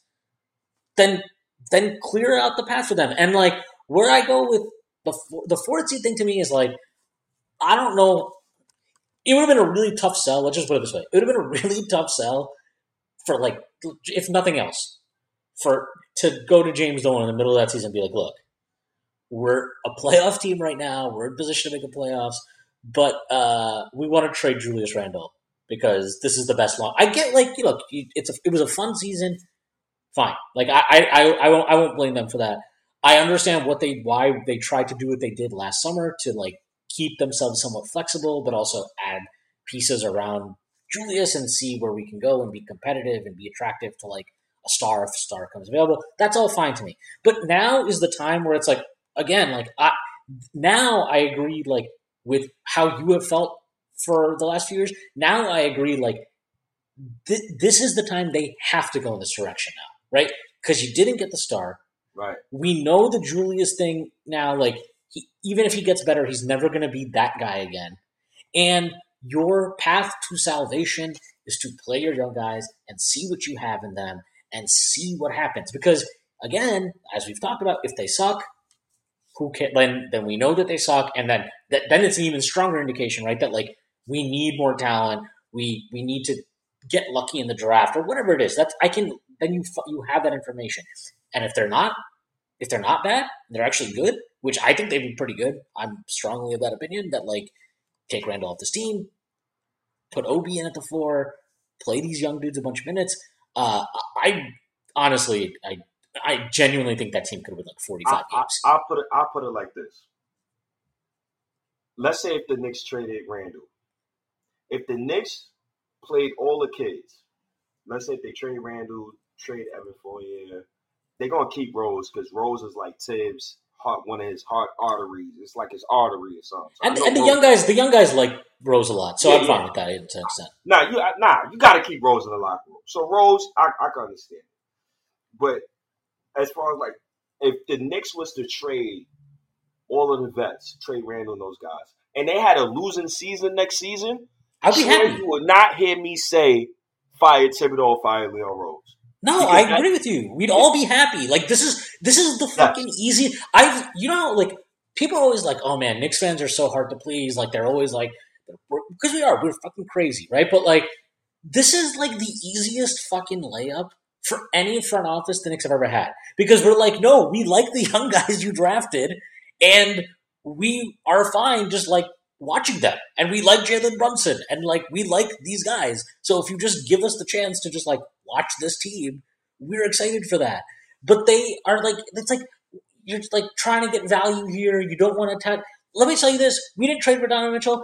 If you have to tr- attach a protected first round pick to Julius Randle to get him out of here, so be it. They will get ripped on because they signed con- Julius to that contract and then they're having to dump him essentially after. Take that L, and you know what? I won't give a shit because at the end of the day, I'll be like, I am so pumped to watch, you know, RJ, Grimes, Obi in the starting lineup together. I am pumped to watch Quickley and Rose off the bench again and have Reddish as the primary wing off the bench. And like, I would be pumped for all that shit. I would be excited to watch Jalen Brunson with those young dudes. Like, I think that's a really fun team. And like you said, even if they go like, like I think they could potentially win like 45 games in that scenario. But let's say they win like 32 games. I'm not going to be that upset about it because I'm going to be like, okay, as you said, like, because now you're like, okay, I, I see the direction. The direction is we're going to develop the guys that we have. And we have a point guard now with Jalen Brunson who is solid you know, like the thing with, but uh, I'm not concerned even remotely that Jalen Brunson's contract could turn into like a Julius Randle situation. Like Jalen Brunson is a consistent fucking pro. He's super solid. He nothing he did last year is like out of whack with his career, right? That's the weird thing with Julius. His most improved player season was like so out of whack with what he was previously. So bro, like I'm excited for that team. Like, give me that team, bro. Like, that's all I'm asking for. I think, like, if you asked, if you polled the majority of Knicks fans, like, what do you want? Like, what what would make you happy? I think the majority of Knicks fans would sign up for that, like yesterday. And you know who else would be happy? James Dolan would probably be happy because even if that team isn't that good, he's going to be like, okay, well, the fans seem to like this team, and my stadium is full, and uh, yeah, that, that all seems so what, what some have said, at least some of the media reporters have said, is that if three years from now, like if they don't make the playoffs next year, and let's say Obi Grimes IQ don't really pop, so you don't really have a young core, and RJ is still kind of where he is. After three years, of Leon is still there, you know that wouldn't be a great look, right? Like that could get him in trouble. Mm. Uh, I mean, would it? Like, I, I just because like you can say Dolan should be happy with it, right? But it's been three years, one playoff appearance, arguably moving backwards, and if none of the young players pop next year, like but there's risk in anything you choose to do. Like, yeah, and I don't. I still think that's a better downside than the risk that like we missed the playoffs, Brunson and Randle, which probably is an equal chance of happening. And so. if you want to trade for a star, you want to know what's a really attractive star piece, a top five pick or something. If you're that worried that like your team might suck, that's probably still a better avenue to getting a star, either via actually using the pick to draft a player. And I like when they have drafted, I think they've done a pretty good job, or using that pick to go acquire a star. Like, it, to me, I think that argument is just stupid because it's like, like, oh well, if you play the kids, like, what if you lose, you know, a bunch of games? And it's like, I don't know. We've played vets for like the last twenty fucking years, and we've lost a lot of games. Like, what is? What? But you learn a. The, this is the argument I keep seeing from people, right? Kids are going to develop more playing 20 minutes on a playoff team than 35 minutes on a non-playoff team, and it's like, well, yeah, I'm not convinced that they're not a playoff or they're not at least as good playing the kids.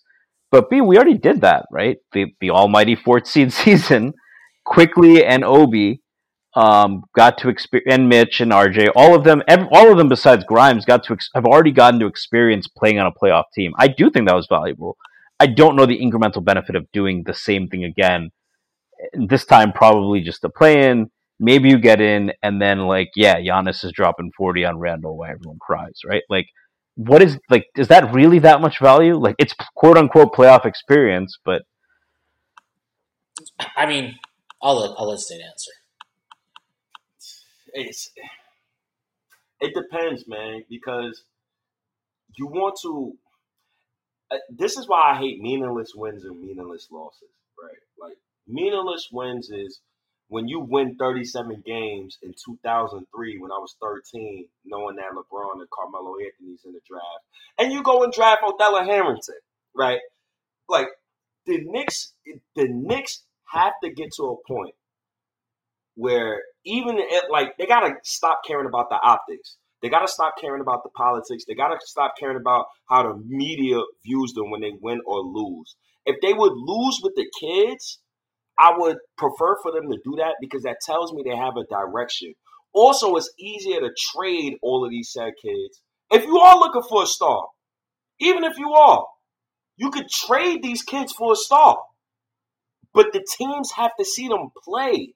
This is why I, it's like malpractice across the board. Like even even as I'm listening to this convo, everything goes back to the management, to management and Thibs not being on the same page. And I have no confidence, fellas, that Randle and Evan will be traded within the next three weeks. Well, if, even if, and if, even and even if the front office say just to just to uh it was worse than it wasn't Othella Harrington. Othella Harrington was ninety six.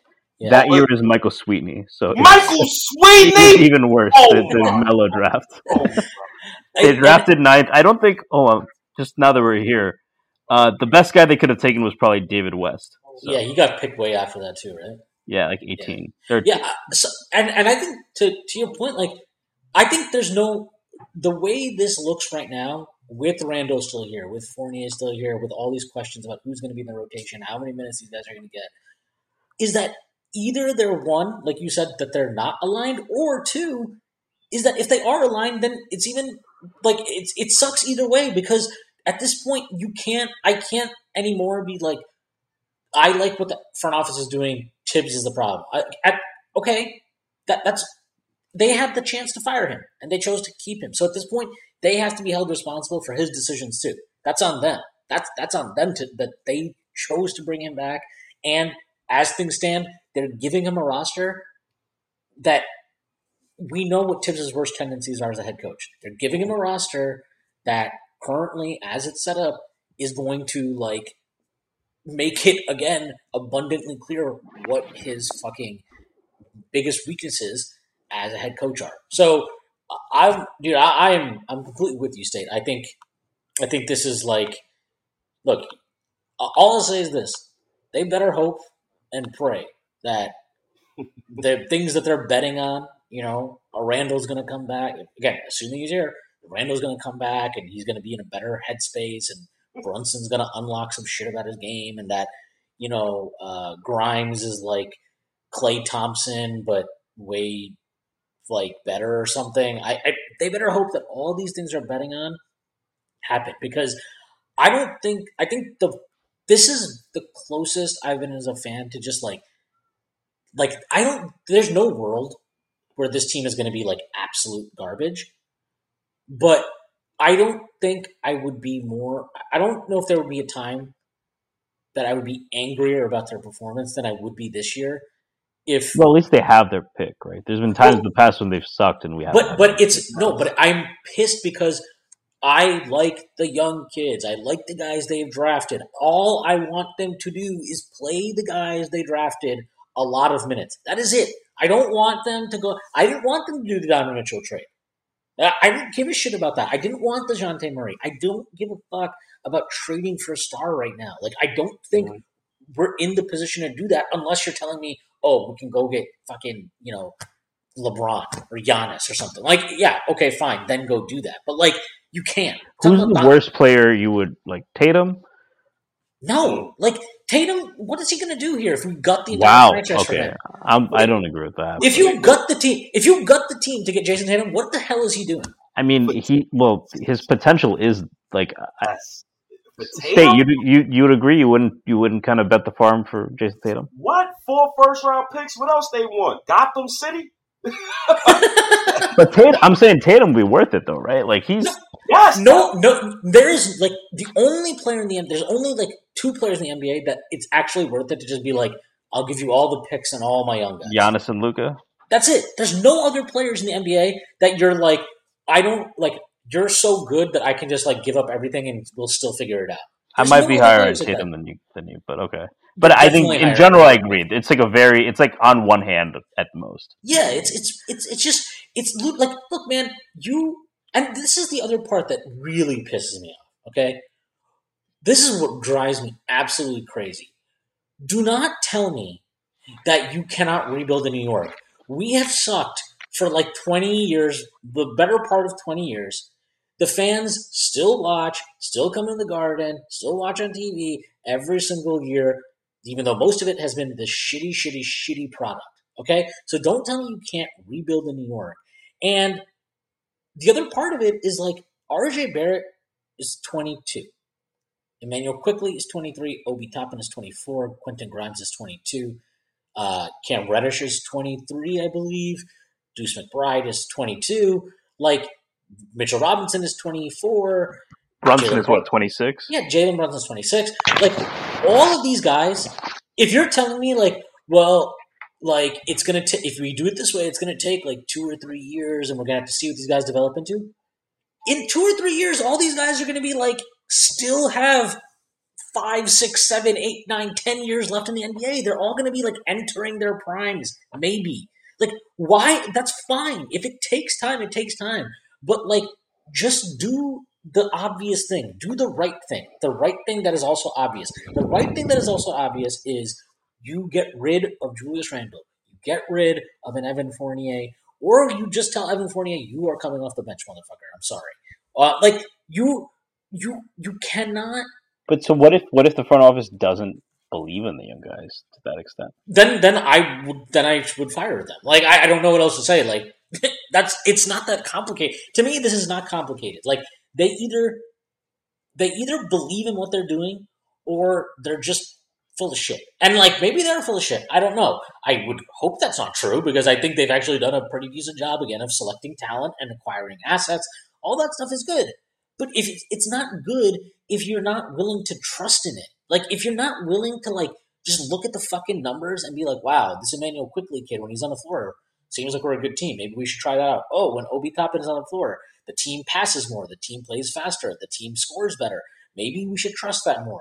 Like, oh, when RJ Barrett, uh, you know, when he doesn't have to be like a 35 usage guy and he can just be like a 25 usage guy, this team is really good. Like, if, if we love Quentin Grimes, okay, you love Quentin Grimes so much, then fucking start him playing 30 minutes a night and let's see what we got. Because, like, these are the things that actually matter towards potentially building a contending team in New York. You know? Yeah, I mean, what what what this reminds me a lot of is um, I don't know if we have the same caliber of talent. That's the whole point. We don't know, but it reminds me a little bit of the Lakers before they made the Brandon Ingram trade. Uh, sorry, the um, the Anthony Davis trade, which Brandon Ingram was in. Uh, but at that time, Brandon Ingram was the same age as RJ is now. Um, he did not get extended. Um, he actually uh, they traded him to New Orleans. He played one season, and then they had to sign him to a max as a restricted free agent. But they had Ingram, they had Lonzo, they had Kuz. Um, I think they had Josh Hart as well. Um, if I'm forgetting anyone, let me know. Um, they had traded D'Angelo Russell, but they, I mean, I think the question they probably would have asked themselves is, is this a real young core? And then they had LeBron, of course. So is it better? And I've asked this instead. I'm, I'm actually curious to your opinion. Do you think if the Lakers had held on to Ingram and those guys, obviously they got a ring, so you can't really question that. They got a ring. But do you think today they would be in a better position if they'd held on to those guys? They would have had to pay Alonzo, they would have had to pay Ingram, so it, it's not that cut and dry than if they traded them for for AD. So so so the team what I've noticed this past like decade was like the team that usually trades for the star, and it's crazy how the Knicks just got curved in this trade. But the team that usually trades for this star usually wins out first, but loses out in the end. So I felt and and my my best friend, shout outs to my, my boy Cal, he's a Lakers fan. And I've been telling him this for years. The Lakers messed up when they traded Brandon Ingram. And I felt like they, they would have been in a way better position now than they would be if they it, like traded all of those guys out. I feel like they would have been in a better better position now for sure. But I, I throw this back at you, Stacy. Um, this current Knick roster, just remove Randle, remove Evan Fournier. It reminds me of the 2004 Suns. Um, that team with uh, Joe Johnson, they had a lot of young talent. You know, Shawn Marion. was that before they got Nash? That was right before they got Nash. So when I looked at when I look at Jalen Brunson, and you just plop a good point guard with a bunch of young talent, who knows what could happen next season? Yep. I don't know. Well, none of us knows. But Thibs knows. Thibs knows, right? But and that's what we have to find. Like, are these? We need to find out. Are these kids right? Are they nice young role players who like are useful in the trade, or are they a real core? Are they an actual core together where you add someone like a Brunson, you have one of them take a leap, you know, maybe RJ, um, like is like we need to know. And I, I mean, I think the way they all fit together, um, you know, like they all they all have different strengths, right? Obi is a great finisher. RJ can get to the rim. Um, IQ and Grimes are great floor spacers, and IQ can also run some offense. Like they fit well together, and Brunson might be the missing piece. But one thing we need to find are they a core or are they just good young pieces? The Lakers clearly made the decision that they were, um, you know, they were more useful as a trade piece. The Suns, to your point, realized that you know we can. They actually work well together with just one more guy, and it's worth saying that Johnson ended up being a star. Marion, these guys were maybe higher talents than we have. But I think that's that's what we need to figure out, and we can't just be in this situation where we're playing. I think it was fine to play it both ways last year, but now IQ and, and Obi are a year away from being extended. Um, you know, Grimes is a little bit of a safer position, but we need to like we need this data. Otherwise, we're going to be in the same position next year, right? Where we're maybe a ten seed. We're looking for a star, but our young players don't have enough value. What? And we haven't played them well enough to like lean into them, right? Or if we do decide to lean into them, then it'll be like, all right, but now you're really taking a leap. I, I think what what other team could have a point guard that had a 30 point triple double, had a 20 point triple double, had a 20 and 10 game, put up 17 points, 20 points in the fourth quarter against Miami in a 17 point comeback, uh, who has a power forward that they drafted that scored 40 in a game, that, uh, you know, like like the things they've seen from these young guys. If they, I mean, he runs like he's Forrest fucking Gump out yeah, there. I haven't seen you, anyone run the floor that hard. It's it's like it's it's not even a challenge to me. It's not even like oh, should they do that? Like, what if the what if they're not as good? Okay, maybe they're not as good as we think, but like they've shown you enough that you are fucking yourself over if you don't give them the chance. You have to give them the chance. The chance, like even RJ, yeah, RJ's put a shit ton of minutes, but like let's not forget that at the start of last season, Thibs had him, you know, parked in the corner. Like you just shooting spot up threes. Like like you have to put the onus of like we are going to win and lose games based on you. Like you guys are the ones that are going to be like running the offense, all of this shit. Like the focus is on what you guys can do if you don't do that now, and like to State's point, like yeah, they do, they got a good point guard now. Like they and like whatever, like you know, I think Quickley's a good point guard, but like if you have issues with him, I don't think anybody can say Jalen Brunson is not a good point guard. It's a good point guard. You got a good point guard now, so you've got this steady hand, and you've got your young guys. Just let them fucking do it. Like it's just it doesn't make any sense at this point to not like there, there's no argument for it that makes any sense. The only argument is just like it's all about like, well, what if it sucks? What if it's bad? It's like, okay, but why do we only look at this in like the bad way? Like, okay, yes, I agree that there's potential that like this thing doesn't work as well as I think it would, and that like maybe the young guys get exposed in a more in a bigger role. Fine, fair. But what happens if I'm right and these guys are good? And then now what? Now all of a sudden your outlook is so different. Now you're like, and not just that, like to State's point also, like now your young guys have way more value in trade as pieces in their own right. You know, like what do you think the value of an Immanuel Quickley is if he plays as like you know 27 minutes a night as the primary point guard off the bench for a team that I don't know, let's say they get like the seventh seed, the eighth seed even. Let's just say the eighth seed, right? I think his value all of a sudden is a lot different. Same with Obi. If Obi's starting and he's helping your team, you know, win get to the eighth seed, especially in this Eastern Conference, which is like super fucking brutal now. Like Right. if these guys do that, your the value of all of this shit changes so much. Let- And I'm- let me give you another example real quick, Shwin. yeah, And this is going back to foresight. You know, the, the key famous word of this pod. Games with 30 minutes, 30 minutes plus played. Immanuel Quickley, 18.8 points per game, five five assists per game, five rebounds per game, 44% from the field, 41% from three, 90% from the free throw line. Tice Maxey, 17 points per game, four assists per game, three rebounds per game, 48% from the field, 42% from three, 86% from the free throw line. So why would you even give Brunson 100 plus million? This is what I'll be talking about when I bring up stuff like direction and, and, and understanding like your team and understanding the players on your team. Sweeney, I don't even think the Knicks know what they got. They don't even know what they have. Oh, uh, that's. I mean, that's the biggest thing for me out of the Donovan Mitchell trade talks is like, it's not that they offered RJ or Quickley in the trades, but to me, it's like, it's obvious that I value them at a higher level in the front office. Um, and like, look again, I just the RJ at least like RJ is.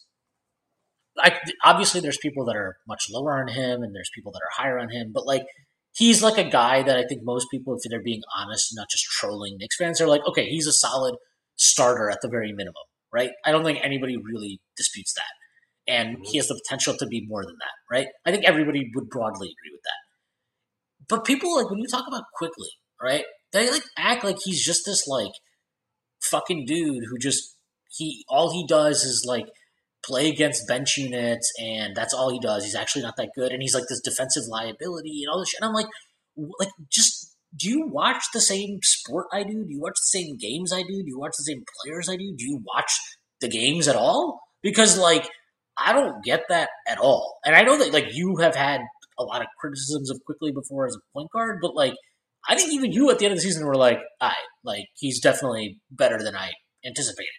Um, like he's really good. Just play him. I don't know. Like, and I'll, I'll I'll answer this. The part of it, like the reason I don't, I think that you can sign Brunson anyway.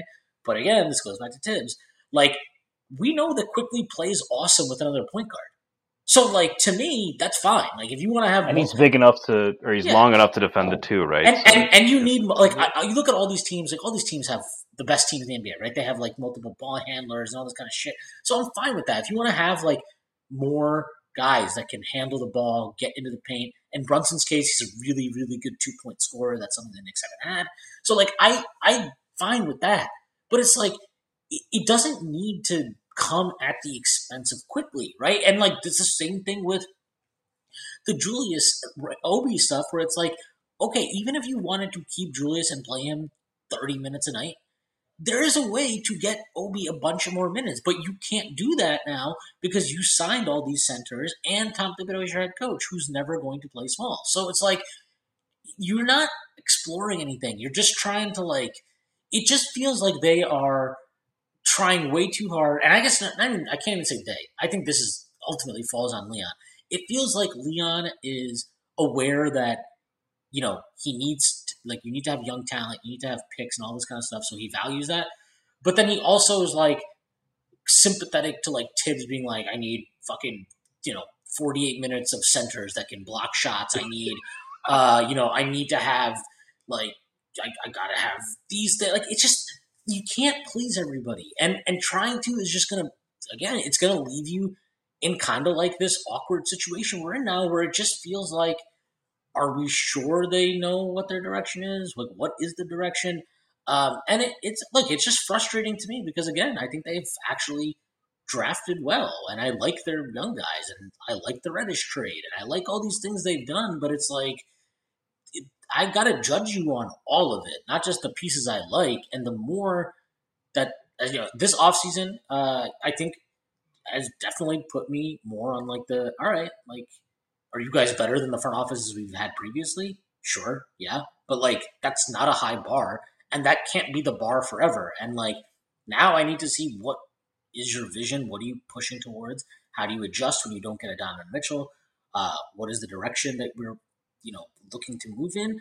Um, like it, it, I need to see it. I need to see the actions taken to go that way. And if I, you know, if we're again, if we're sitting here in three weeks and that stuff is still like all on the roster, I mean, I, I would, I'm gonna be very fucking annoying about them this year. As it stands today, three players in the starting five is from the Steve Mills regime. Three years Leon Rose has been in the Knicks organization. He has spent 300 plus million dollars. He has nothing to show for this.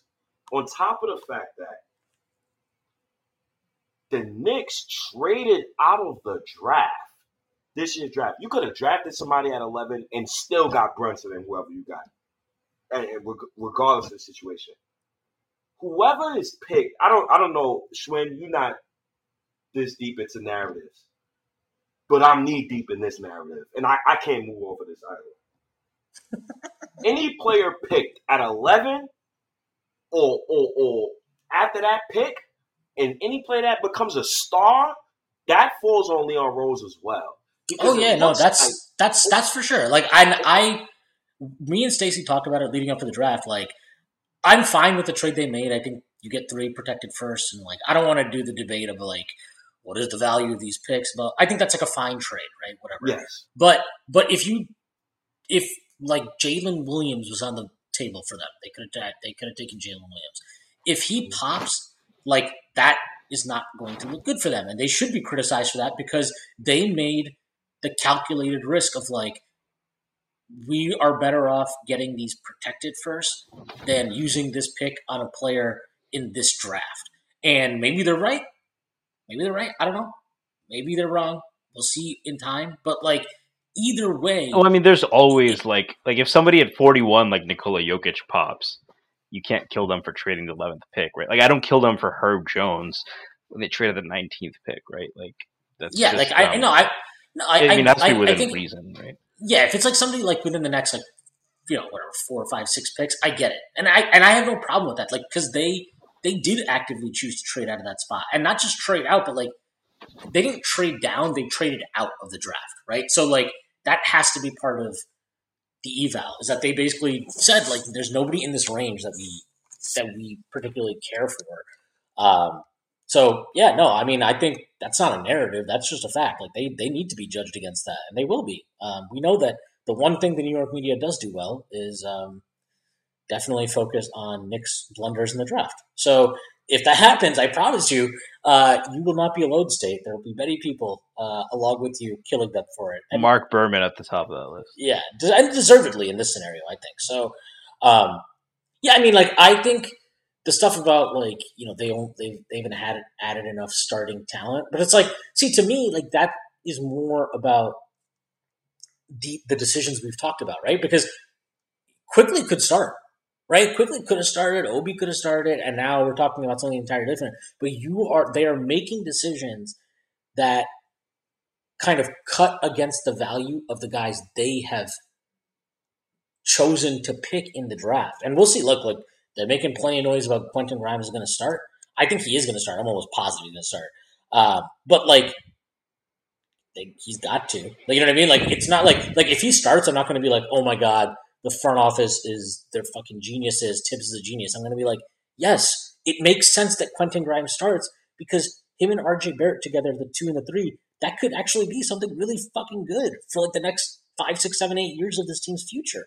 That just makes sense to do that. That's not like a high bar to clear, you know? So the stuff that we want them to do, like that's really why it's so frustrating is it doesn't feel like we're asking for them to do some amazing drastic thing. We're just like, dude, just fucking play your young guys and see what happens. here's my thing about here's my thing about Quentin Grimes. I don't. I, I love Quentin Grimes. I love all my draft picks. I love Knox, Frank, Porzingis. I, I, I try to love all my draft picks. But the thing about Quentin Grimes is the Knicks put the biggest target on his back I've ever seen in my life. Because now that people like me, who is emotional, it looked like you kept him out of talks for Donovan Mitchell, a 25 point per game scorer who averaged 20 points since his rookie season. The last rookie to do that is Allen Iverson, one of the top five, top seven highest scorers in, scoring average, averages in the playoffs. Right?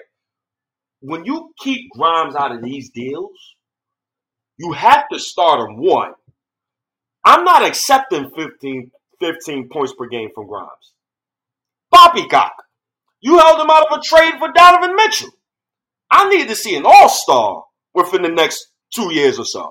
Like I'm not, I'm not sitting here. He, I, I don't even care if he's a sophomore. If you put that much faith in the Quentin Grimes that he's going to be Ray Allen or Michael Finley or, or, or one of these good shooting guards that I grew up with back in the day. I mean, I, I think Danny Green is like the most common comp, right, for most people. I called him Danny Green. I felt like he was Danny Green, but the Knicks feel like he's Ray Allen. So I need y'all to put this man in position to succeed. I don't even want to entertain Cam Reddish starting no more, just because of the fact that they what the value that they put on Quentin Grimes. The other young guys who's in the locker room as well. How do you think they feel about those reports that came out? How do you think about RJ Barrett looking at Thibs and you looking at reports of Marc Berman saying Grimes is untouchable in all trades, but RJ Barrett can be had. He got a target on his back. So I'm, I'm, gonna try to temper expectations for Grimes, but since the organization put him in this position and held him to this higher standard, I'm gonna hold him to a high standard. RJ Barrett as well. I can't accept less from RJ Barrett, right? My only thing about the RJ Barrett and Grimes combo, it's not really exciting to me. Only because none of them is overly athletic. None of them pop off the screen. You, you want Vince Carter. You want Vince and, Carter and, and Grimes being six four, six four, six five. I didn't want to put him in a position, him and RJ in positions to to where they gotta always cover for Jalen Brunson. I felt like RJ and Reddish is the better combo, but I'm not entertaining that no more. So I'm hoping and praying that Grimes, you know, fulfills his potential. And he damn sure need to start. He damn sure better get 30 plus minutes a game next season. And he damn sure better produce. I can't accept nothing. That 15 points per game for Grimes, I, I, I can't listen to that. I can't yeah, and, and I, I, need to see yeah, a star no. from him. He got to turn yeah. into an all star, bro, for these next three years. And and to your point about RJ too, like, look, we've all supported RJ shit done, but like, yeah. he got his payday now. So now it's like, all right, you got your payday. Like, I'm not. You don't get the like. I, we can't have these like takes him like a month and a half to like get into the swing of things. Like, no, no, no, no, no, oh, oh, no. Yeah, you got to come in and it's like it's got to be like. I'm not saying you got to like be a star every fucking game, but it's got to be like from day one. I got to be like, okay, I know relatively game to game what I'm going to get from him. I can't have these like months together where he just can't, you know, throw the ball in the ocean. Like, nah, that that that can't happen anymore. Um, but you know, I I know I know you're being a little dramatic about Grimes, but I agree. Like they they they put it they valued him very highly. That puts a target on you. That puts kind of like pressure on you.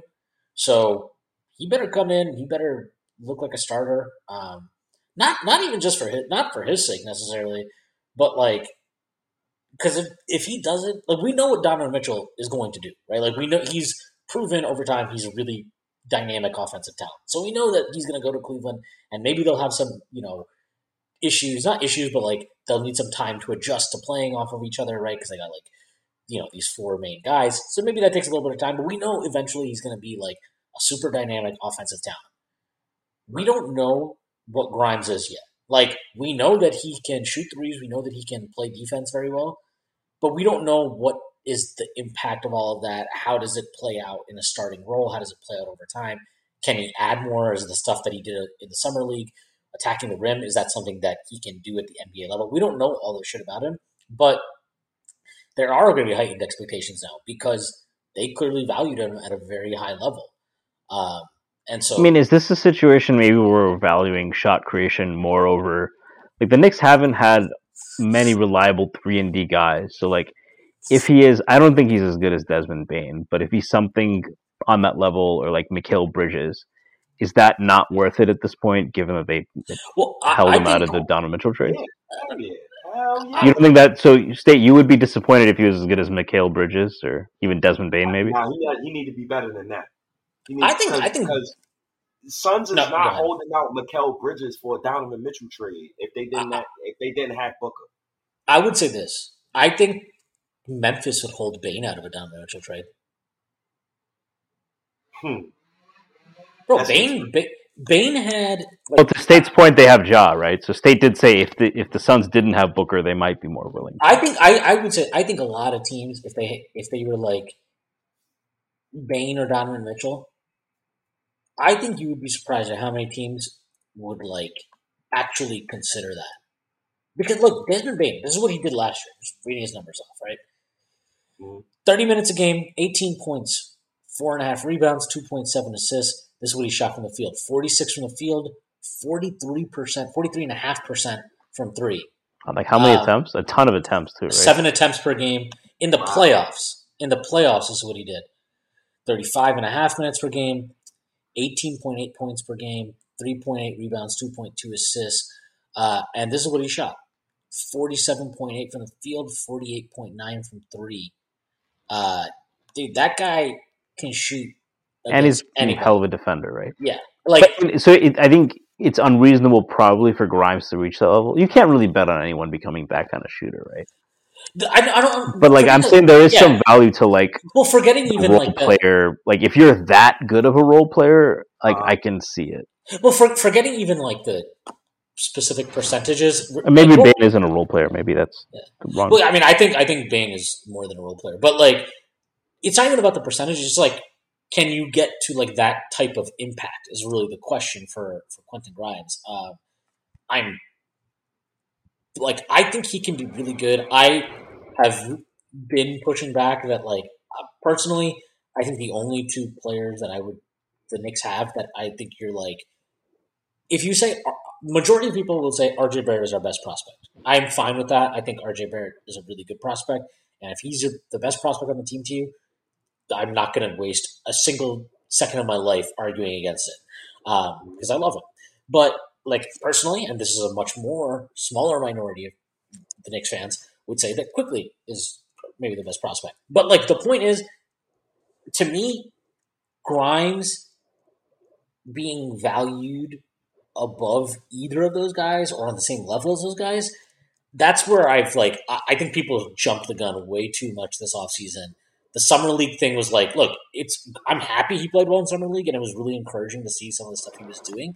But like it's summer league, bro. I'm sorry, I'm not like elevating you as a prospect now because of summer league. Like we liked what we saw from him as a rookie, but he just shot threes basically and defended really well. That's not minimizing those skills, but it's like the type of prospect that you're that you would kind of like that like he didn't do enough for me to be like, okay, I'm gonna compare him to somebody like RJ or Quickley who have to like really create offense. That's a totally different level. You know, that's not anything that like Grimes showed at the NBA level that he could do um, even remotely yet. So like, I just think people need to people need to pump the brakes a little bit with with Grimes, but obviously that's going to be really hard now. Um, but yeah, I mean, I think like Desmond Bane. I mean, if he gets to that level, then I'm like, I'm I'm thrilled. Um, and I would bet that if he does hit that level, being in New York, he would make an All Star team or two uh, in his career. So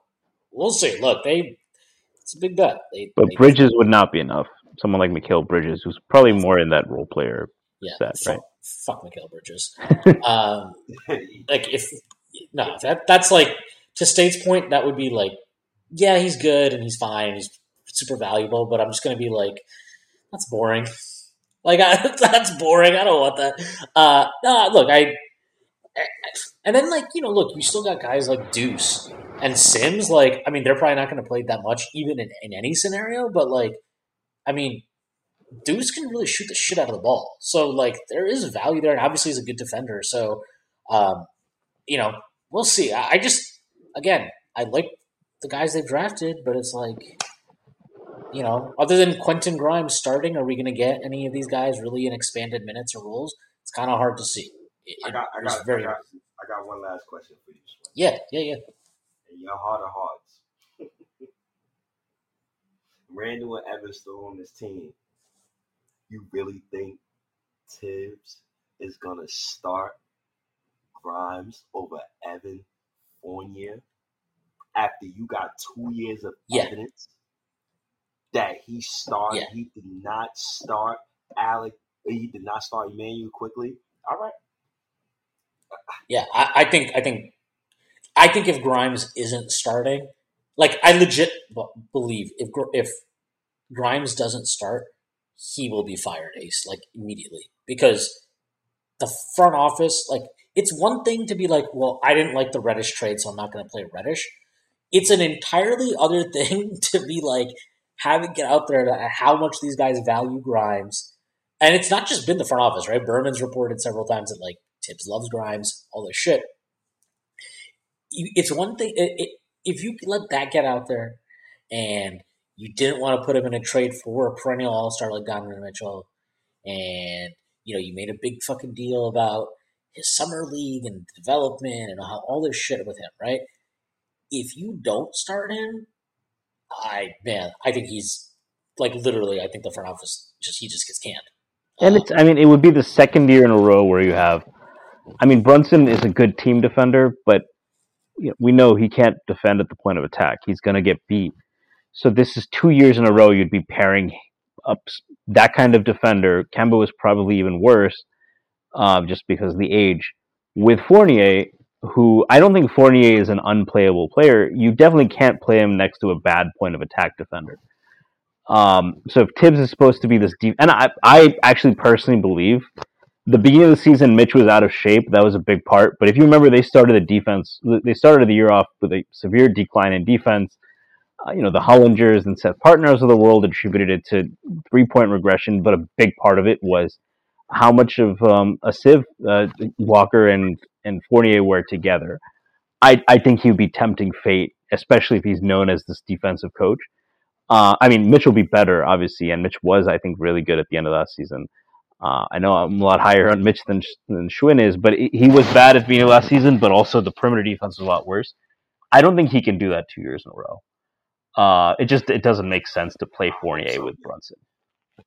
I, I hope so, man. I, I have no faith in Thibs. Leon Rose is a liar. Like, I, I took you off the ledge a little bit, so I'm a little more calm after listening to y'all talk these past two hours. Because before I got on this pod, I was really kind of fucking ag- agitated. Uh, but I'm so glad we had this convo because now I'm a little more calm and I got an eye. I can understand why they're doing this. But I, I gotta say, I'm at the point they have to trade Randle and Evan. I'm with you. I said I said this. If, if Randle's still here, it's a failure. That's that's just that's how I feel.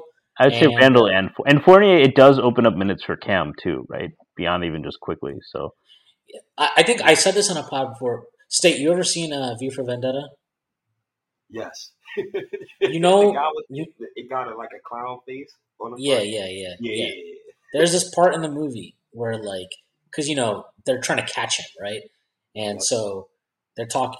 They're like having their little meeting, and the guy's like, he's like, "Where the fuck is he?" And he's like, "Oh, we can't find him." Blah. blah. And he's like, he's like, "We are, you know, we're being buried by your excuses, by your inadequacies. Like this is every day that he's still out there is a failure." Like that's how I feel about the Julius Randle thing, where it's like you can tell me why it's hard to trade him, why it's not worth it to trade him because you have to attach picks and blah blah blah. And all I'm going to say to that constantly is going to be like, that's cool. You're still failing. Every day that he is here, as far as I'm concerned, is a failure by the front office. Um, they have to find a way to move him, and if they don't, I. The one thing about this team is like he's the one factor where I like actually worry that he could torpedo the season again because we literally saw him torpedo it last year. And I think the young guys, if you're Quickley and Obi and these dudes, you know, first couple years in the league, yeah, you just put your head down, you work hard, and whatever. I think after last year, if that shit plays out again, and if Thibs just lets him, you know, lets him run roughshod over him and the team and hijack the offense and not give effort on defense and have no repercussions for that shit. I think those guys, it won't be as sweet this time. I don't think they'll just keep their heads down and work hard and like they're it's it's not going to work like that. So, um, yeah, man, look, I'm I'm with you. I think they they got to move Randle. You know, if you tell me we moved Randle but couldn't couldn't move Fournier Rose, I'll just be like, whatever. I can I, I honestly wouldn't even care at that point. Because if the, our biggest problem next year going into the season is like, where is Cam Reddish going to get minutes versus like right now, my concern is everything to do Julius Randle. I will take that gladly. I will. I will gladly take that. I'll be like, yes, please let that be my biggest concern. Because right now, I'm really concerned about Randle. I'm really concerned about Thibs, and I'm really concerned about the front office not being decisive about um, you know, setting a direction, setting a course that makes sense for the team, given the roster we have and where we we are, kind of in our team building. So, now, nah, man, uh, look, it's I'm with you. Um, so, look, State, it's been awesome having you on, man. Uh, we will we will do this again soon at some point. Uh, let the people know where they can find you, and if you have anything to plug, plug it right. Um, I appreciate you guys for having me on, Stacy, um, Shwin. I appreciate both of you guys. I appreciate the Strickland. Uh, love y'all, love y'all pod, love y'all articles. I read everything. Um, I appreciate the Nick, Knicks Nation. Um, appreciate y'all. Uh, you can find me on Twitter at Be More Like State. Um, I have a YouTube channel coming out actually on September 18th. Um, State of the New York Knicks. So I pre uh, I would appreciate if all of you guys tune in. The the link is in my Twitter profile. Um, you can also find me on Twitter at State from Harlem. Uh, you can find me on Instagram at, at DH um, Diehard State of Mind. Um, and if anybody needs me, you know where you can find me Twitter, Facebook, Instagram. Uh, Facebook, you find me State Mensa. Um, and I got another podcast coming out later on this week with with Die with my guy Hard. Shout out to Eru. So I, I appreciate Eru. But um, once again, whenever you guys want to have me on, I'm pulling up. I don't care what I got to do that day. Um, I don't care if I'm at work. The patients could die when it comes to Knicks. Um, and, you know, that's it, man. uh, th- State again, thanks, and uh, everybody, you know, give them a follow on Twitter. I don't know how you could avoid not follow, following him. Uh, it is top notch content. Uh, so, State, thanks again. Uh, Stacy, uh, yeah, Stacy, uh, anything that you would like to plug before you get out of here? Uh, no, I got nothing to plug. Cool. Thanks I got on, State. That was a lot yeah. of fun. Uh, I got nothing to plug either. So that is our pod for today. I hope everybody had a great extended holiday weekend and hope everybody uh, enjoys their nice short week heading up here. Uh, I will see everybody on Friday.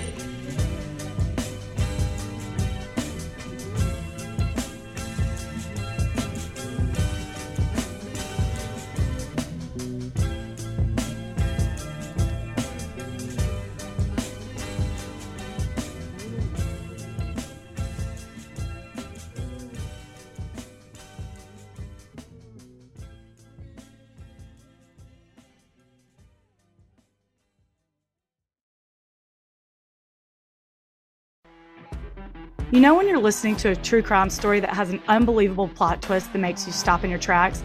That's what our podcast, People Are the Worst, brings you with each episode. I'm Rachel.